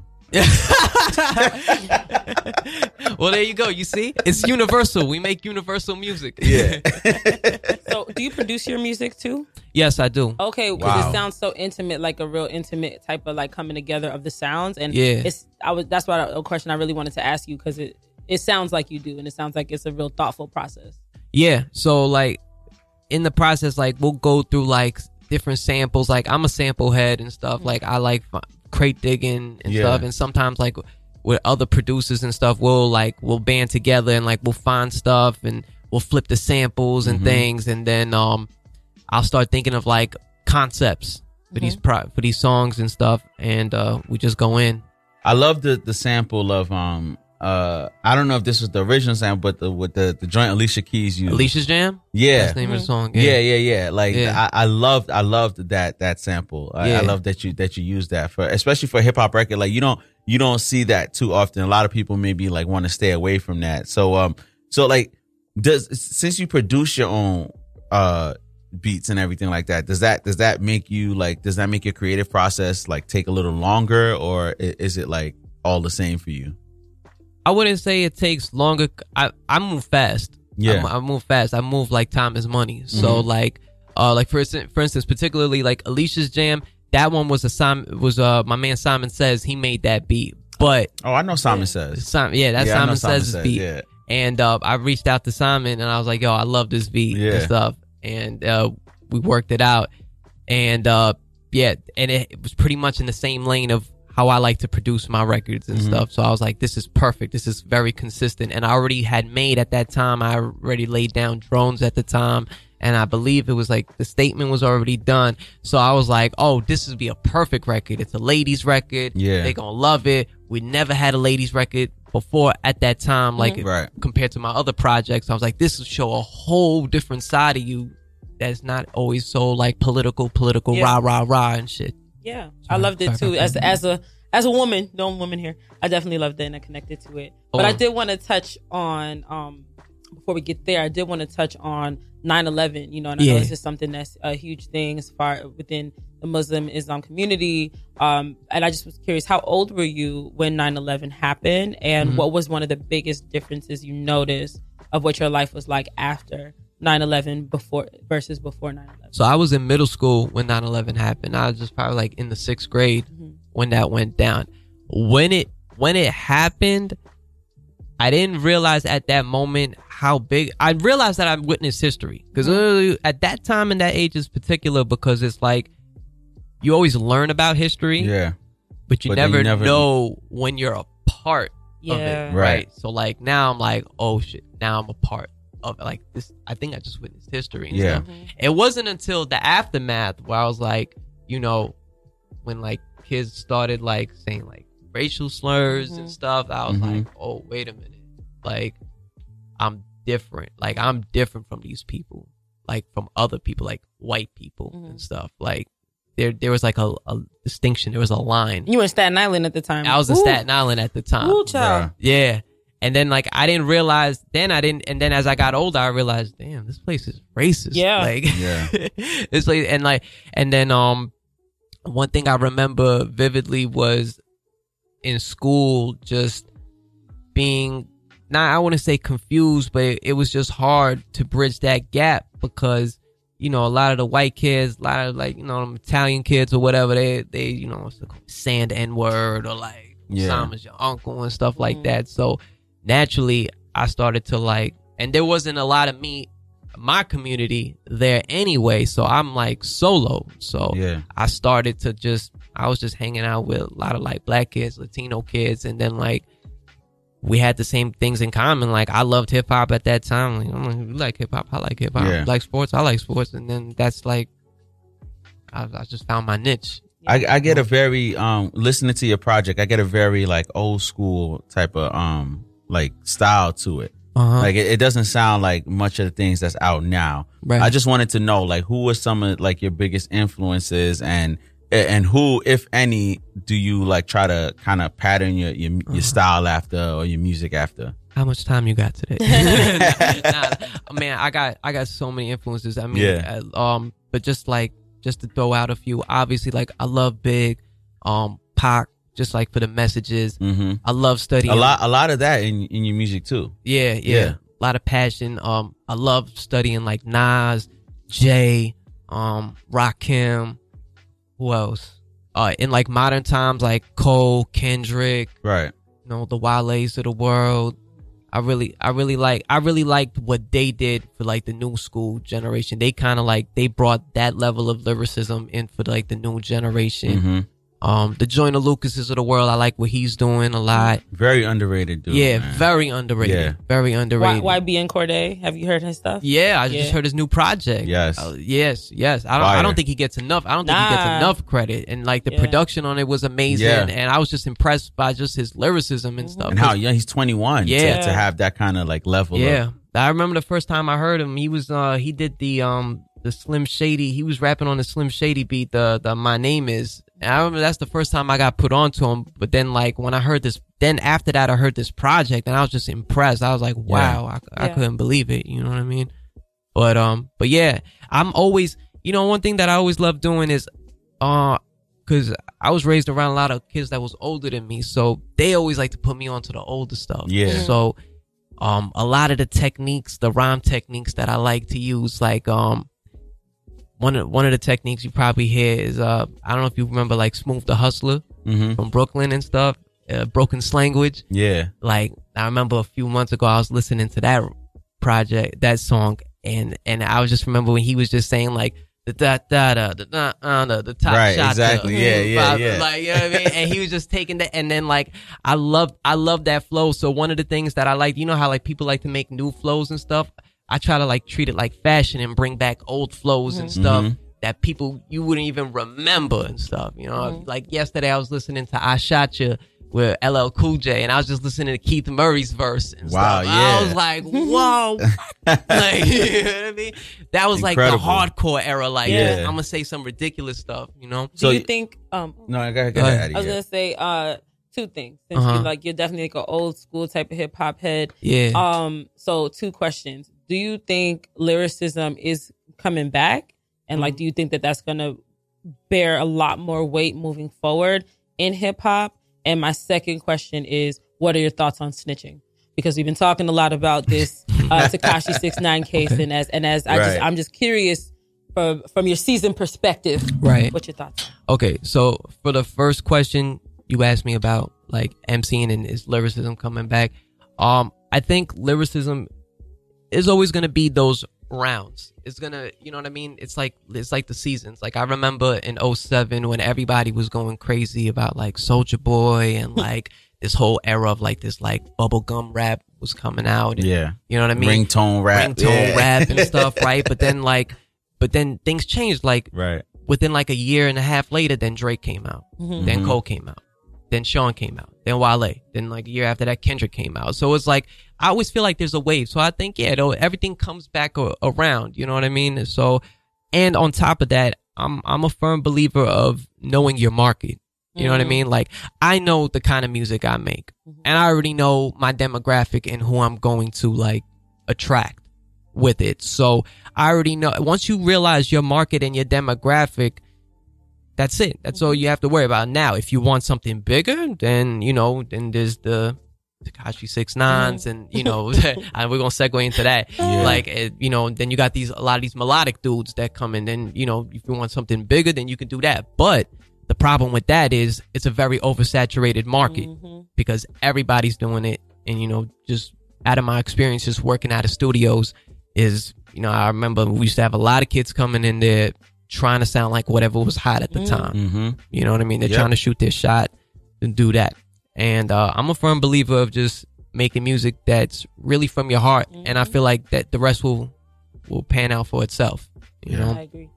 Okay, and now to the Yeah. second part, right? About about snitching, right? So uh, it's it's this seems like there's a big generational gap going on here about snitching, and just just from my little background, from what I've told you about me and like the people that I grew up around with, like obviously that's that's not condoned. Obviously, especially when you like um adopt a certain kind of Yeah, lifestyle when you willingly go into when it, you right? willingly Yeah. go into it it's you know it's a it's a very tough thing to try to back out of it now in his situation you know he went into it he wasn't supposed to be involved with the stuff that he got involved with you know what i mean so there's there is a level of accountability that needs to be claimed on two sides you know what i mean like that kid should have never been involved with crimes. Like he should have been the moneymaker. He was supposed to be like, you know, do whatever you want to do, and then the goon protection is Mhm. behind you just in case and stuff. But then you get involved with robberies and, Yeah. and shootings and Yeah, stuff. right. That gets you caught up, and then of course he's gonna start talking like, Right. you Yeah. know, he's not was never he's not from this. that cloth. So that's what's gonna happen. You know, it's it's an unfortunate situation for everybody. For you real. know For real. Heard, and for hip hop. Most importantly, for hip hop, it becomes a big problem because Yeah. now, um, you have the feds looking into other artists. Yep. Right. This thing of ours is like you know what happens. It's co- we come from it comes from the bottom. yeah, Yeah. we were just talking on one of our Listening- topics. they- they're was listening about, to your lyrics and stuff like using that, yeah. as using that in the court against you, Yeah. like your lyrics as a weapon against you, and they they don't do that with any other genre of music, but they do do that with hip hop. So Yeah. that's a good point. Yeah, so so you know, yeah, we get targeted. Obviously, you know, people of color, people coming up, changing their lives. So yeah, you, you got this kid blowing up the whole lid off, and it's just Mhm. like oh, now it's it's open season for for everybody. Right. Everyone gets investigated. And I don't care who you are, whether you're a conscious rapper, whatever, party Mhm. rapper, gangster rapper, everyone gets looked into now. And uh yeah, it's uh, Yeah. we have to be careful, you know. Yeah, for sure. Now, you you talked about like having an appreciation for a lot of like the old school and, and everything like that. How Yeah. important do you think it is for an up and coming artist or someone who's trying to break into this game and into this industry? How important do you think it is for them to learn about their history, if it if you think it's important at all? I mean, clearly through precedent, I guess Yeah. it doesn't matter. Right, right, right. I guess it doesn't matter, but I was I was just having this conversation with my man. I was because I'm ve- I'm very adamant about it. I'm like, Mhm. how could you not know the history? Like Mhm. any any industry you go to, everybody will say, oh well, Ben had this radio show. He's a pioneer. Oh, she did. She's a pioneer and stuff. But the way that was told to me was that it's not like the fields of science or anything. Like like art is just different. Yeah. It's just different. Like people will literally come in there and claim that they did it when they weren't the ones who did it. And there's no like, there's no timestamp. There's no nothing that like, okay, she created this radio show. You know what I mean? There's none of that. Like I'd be like, no, I did. You know what I mean? Yeah, I right. created this style. Exactly. you know, and that's the end of that. Yeah, You know what I mean? It's all subject So- to debate. My question is, um, what's been your reception like for your community? Because from your community, and by that I mean like the Persians, Mm-hmm. uh, the- is- I- is- Iranians, right? Mhm. Yeah, Iranians, Muslim, Persians. the Muslim Yeah. community, Yeah. Right. particularly those in New York, who honestly, you know, I I grew up actually around uh like my school, my high school that I attended um was like basically like half Muslim, so it was like I, I grew up around a lot of uh, people who who who were who were from Islam have Islam background, um and so luckily like the people in my school, and I'm sure that they experienced like teasing and things like that. But we had a lot more context. It wasn't like, oh, there's just one Muslim kid. And so now all of our fears is now centered on this person. Right. Right. But it definitely was like when I spoke to my Muslim friends, uh, who definitely ide- who identify as Muslim and people perceive them as Muslim because you don't have to identify. People perceive you. I had Sikh friends who were getting attacked on the street. Yeah, You yeah. know? I have a friend who's Sikh too. Yeah. So Yeah. what has that reception been for you? You know, filling this void in this in this space, um, and, and getting that story out there. it's been exciting. A lot of them been hitting me up. I've had people from from Iran hitting me up, sending me pictures, playing my music, nice, sending me messages, wanting to do music with them, and actually a couple of like well known acts out there and things. So I wanted that's for my next project. I want to do something where it's like I'm rapping in English and doing flipping it into into Farsi, which is the language that I speak. Sort of the way like Pun did it when he Yeah. did like the Spanish into English thing. So I want to do that for the next project, and that's uh a collaboration I got with this kid out there, and uh yeah, but this the the perception has been like really good. A lot Oh. of people are excited, and yeah, because I'm filling in a lane that a lot of people not really doing. Right.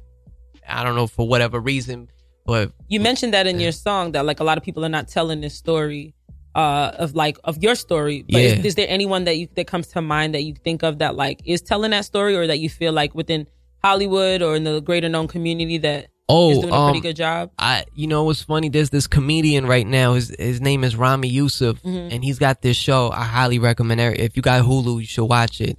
Uh, it's called Rami, and his life. I mean, I sat there and I watched it, and I laughed, and it was the first time. It was the first time in my life, in my 20 plus years of living on Earth, where I watched something on TV and I connected like mm. directly with it because it was like he's he's from my era and he was talking about stories and I related to it and like culturally everything from family, the way we treat our daughters, the way we treat our sons and like and he really broke he really lifted the lid off of like a lot of misconceptions that a lot of people think about us. So I loved it because most of my life, you know, I had to relate to I had to relate like metaphorically to stuff on TV because there was no one like me or Yeah. like no one really describing my family, for Mhm. instance. So like I'd watch the Fresh Prince of Bel Air and I, I'd like it. I'd be like, oh, I can relate to that some way, like in in this way, in this manner. So when I saw his show, I was just like, wow, this is this is amazing. Like you didn't hold no no bars. Like you really went. You didn't no fillers. Like this was Mhm. it. This was the real deal. So That's amazing. yeah, Ramy for sure. Like as far as entertainment goes, yeah, you know. Check that out. Um, I wanted to get your thoughts. So, like, I, I recently saw like a, a clip from the Joe Budden podcast, right?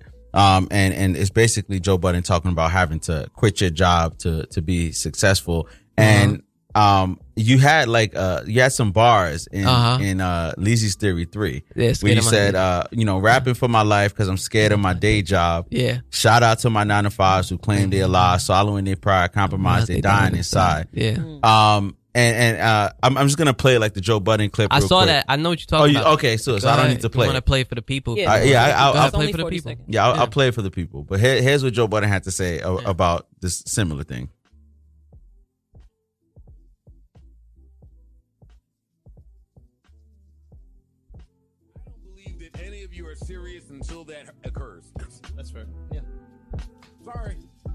Take that jump. Got to take a jump. Yeah, don't don't don't Okay, don't so try to when- steal second base and keep your foot on first. Look at you, quoting Go to your quoting job. yourself. Mm. Tell them niggas, yo, got something on the side that I have some faith in, and walk away. Mm-hmm. Yeah. And then weather the storm.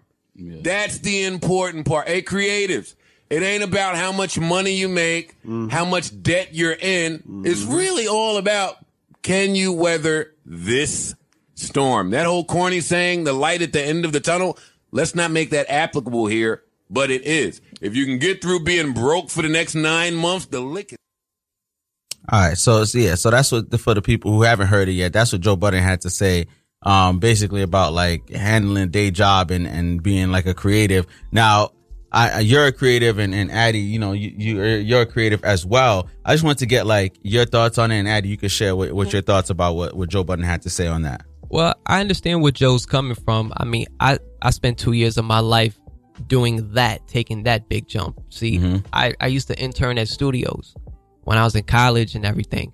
And after college, I was like, no, I'm going full time with this music thing. And I lived out of studios. two years, I was an engineer. That's how I got my foot in the door. That's how I learned about the game and everything. And I was for two years broke as a joke, working with clients, getting chump change, like could barely get on the Metro card, barely could afford a sandwich for myself after I finished paying off the house for the studio time and things.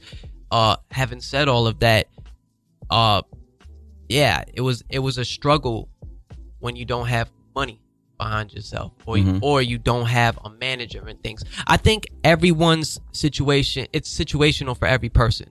You know what I mean? Uh from what Joe's alluding to, taking that jump and stuff, I think it works when you have the right pieces. Mhm. When you have, let's say, my man over here has connections to her and she's some big time PR that can get my music out. Or she's a label rep and you can sweet talk her into getting me into a certain situation and having me open up for acts and have me on tours. Yeah, then it works. But I didn't have those kind of luxuries and the doors was closed. So I had to fund my own movement. I had to di- diversify, which is something that Ross was talking about in his interview with Joe at the pull up. He's Mhm. like, you know, in hip hop, we have to diversify ourselves into different fields.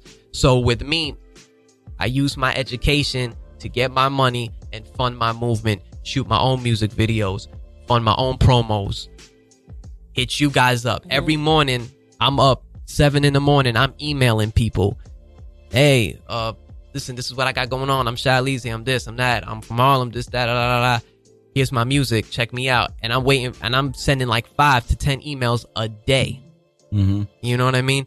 Just to for shows, interviews, any type of opportunity I can get on. Right. You know?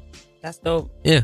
Yeah, for me, I'm definitely uh, relate to that because I, I I agree to some degree with Joe's saying as far as like kind of just making that taking that jump, right? Take and I and I don't know if it's about quitting your 9 to 5. I think it's kind of about quitting that mentality that whatever like practical career goal you had that was your plan A, that that is no longer a thing. So that everything else that you're doing, so whether it be your job that you're currently doing, uh, or whatever side hustles you have, is all in service of this new purpose, which is your goal. Right. And I think that's for me what happened. Cause like I, um, I used to be a, t- a classroom teacher. That was my career. And I was like, oh, I'll do music on the side. Right. And for me, it took, I had to, I left the classroom because just, I didn't have the time. And, um, and it wasn't, it didn't put me in the right space to do what I needed to do. So I left and every job I've done since has been in service of me getting that capital to be able to create the projects that I have, to be able to have the time and the flexibility to Right. perform, to travel, to meet people, to do all of that. So I think like it definitely depends. And like we live in a generation now where we can be, you know, like you, like you said, know your audience, know your market. You could live off of that. Yeah. And you could have other things that you do too that make you happy. Like it doesn't necessarily mean that it has to, it just has to be one thing. So Absolutely. And I just feel like more and more as we go further on in the generations of hip hop, like I think you're seeing more and more people who are like from a job trying to Yeah. jump off into the next thing, mm-hmm. going into hip hop or music and things. It, it, the the era is changing. You know, I think where they those guys are coming from. And another thing, they had a lot of connections back. in the day. Yeah. like Yeah, I'm sorry, all three of them on that show have a. They first of all, Mal comes from hip hop royalty. Um, Rory. boy, Rory was got his foot in the door with with Sony, and he was Right. label situations. Not Exactly. to downplay what they doing or anything. Yeah, but, right, right, right. But I mean, they were well connected. Yeah, they're coming from they a all- completely different place, Yeah. right? easy to say. Yeah. You know what I mean. Uh, mean? Easier to say. Well, unfortunately, our time i- i- is up here, man. Just let the people know, man, where they can find you at, where they could get your music, and um, what else you got coming up, man. All right, great. It's the Middle East finest, Shah Leezy. You can follow me on Instagram, Twitter, at Shah Leezy, S H A H L E E Z Y. You can find me on YouTube, Shah Leezy. I got the new project out strictly for my Habibis. My new music video, Alicia's Jam. We shot a movie to that. Uh, I got my new project coming out first quarter of 2020, Beans, Rice, and Lamb with my man Jay Av. Shout out to my man Jay Av. We co-produced, we co-produced that whole project together. It's gonna be beautiful. You already know what time it is. It's the Middle East. What up? Yes, sir. It's Ben Talks. Everyone enjoy your weekend. Here and now, Rachel C up next. Do not go anywhere. Peace out.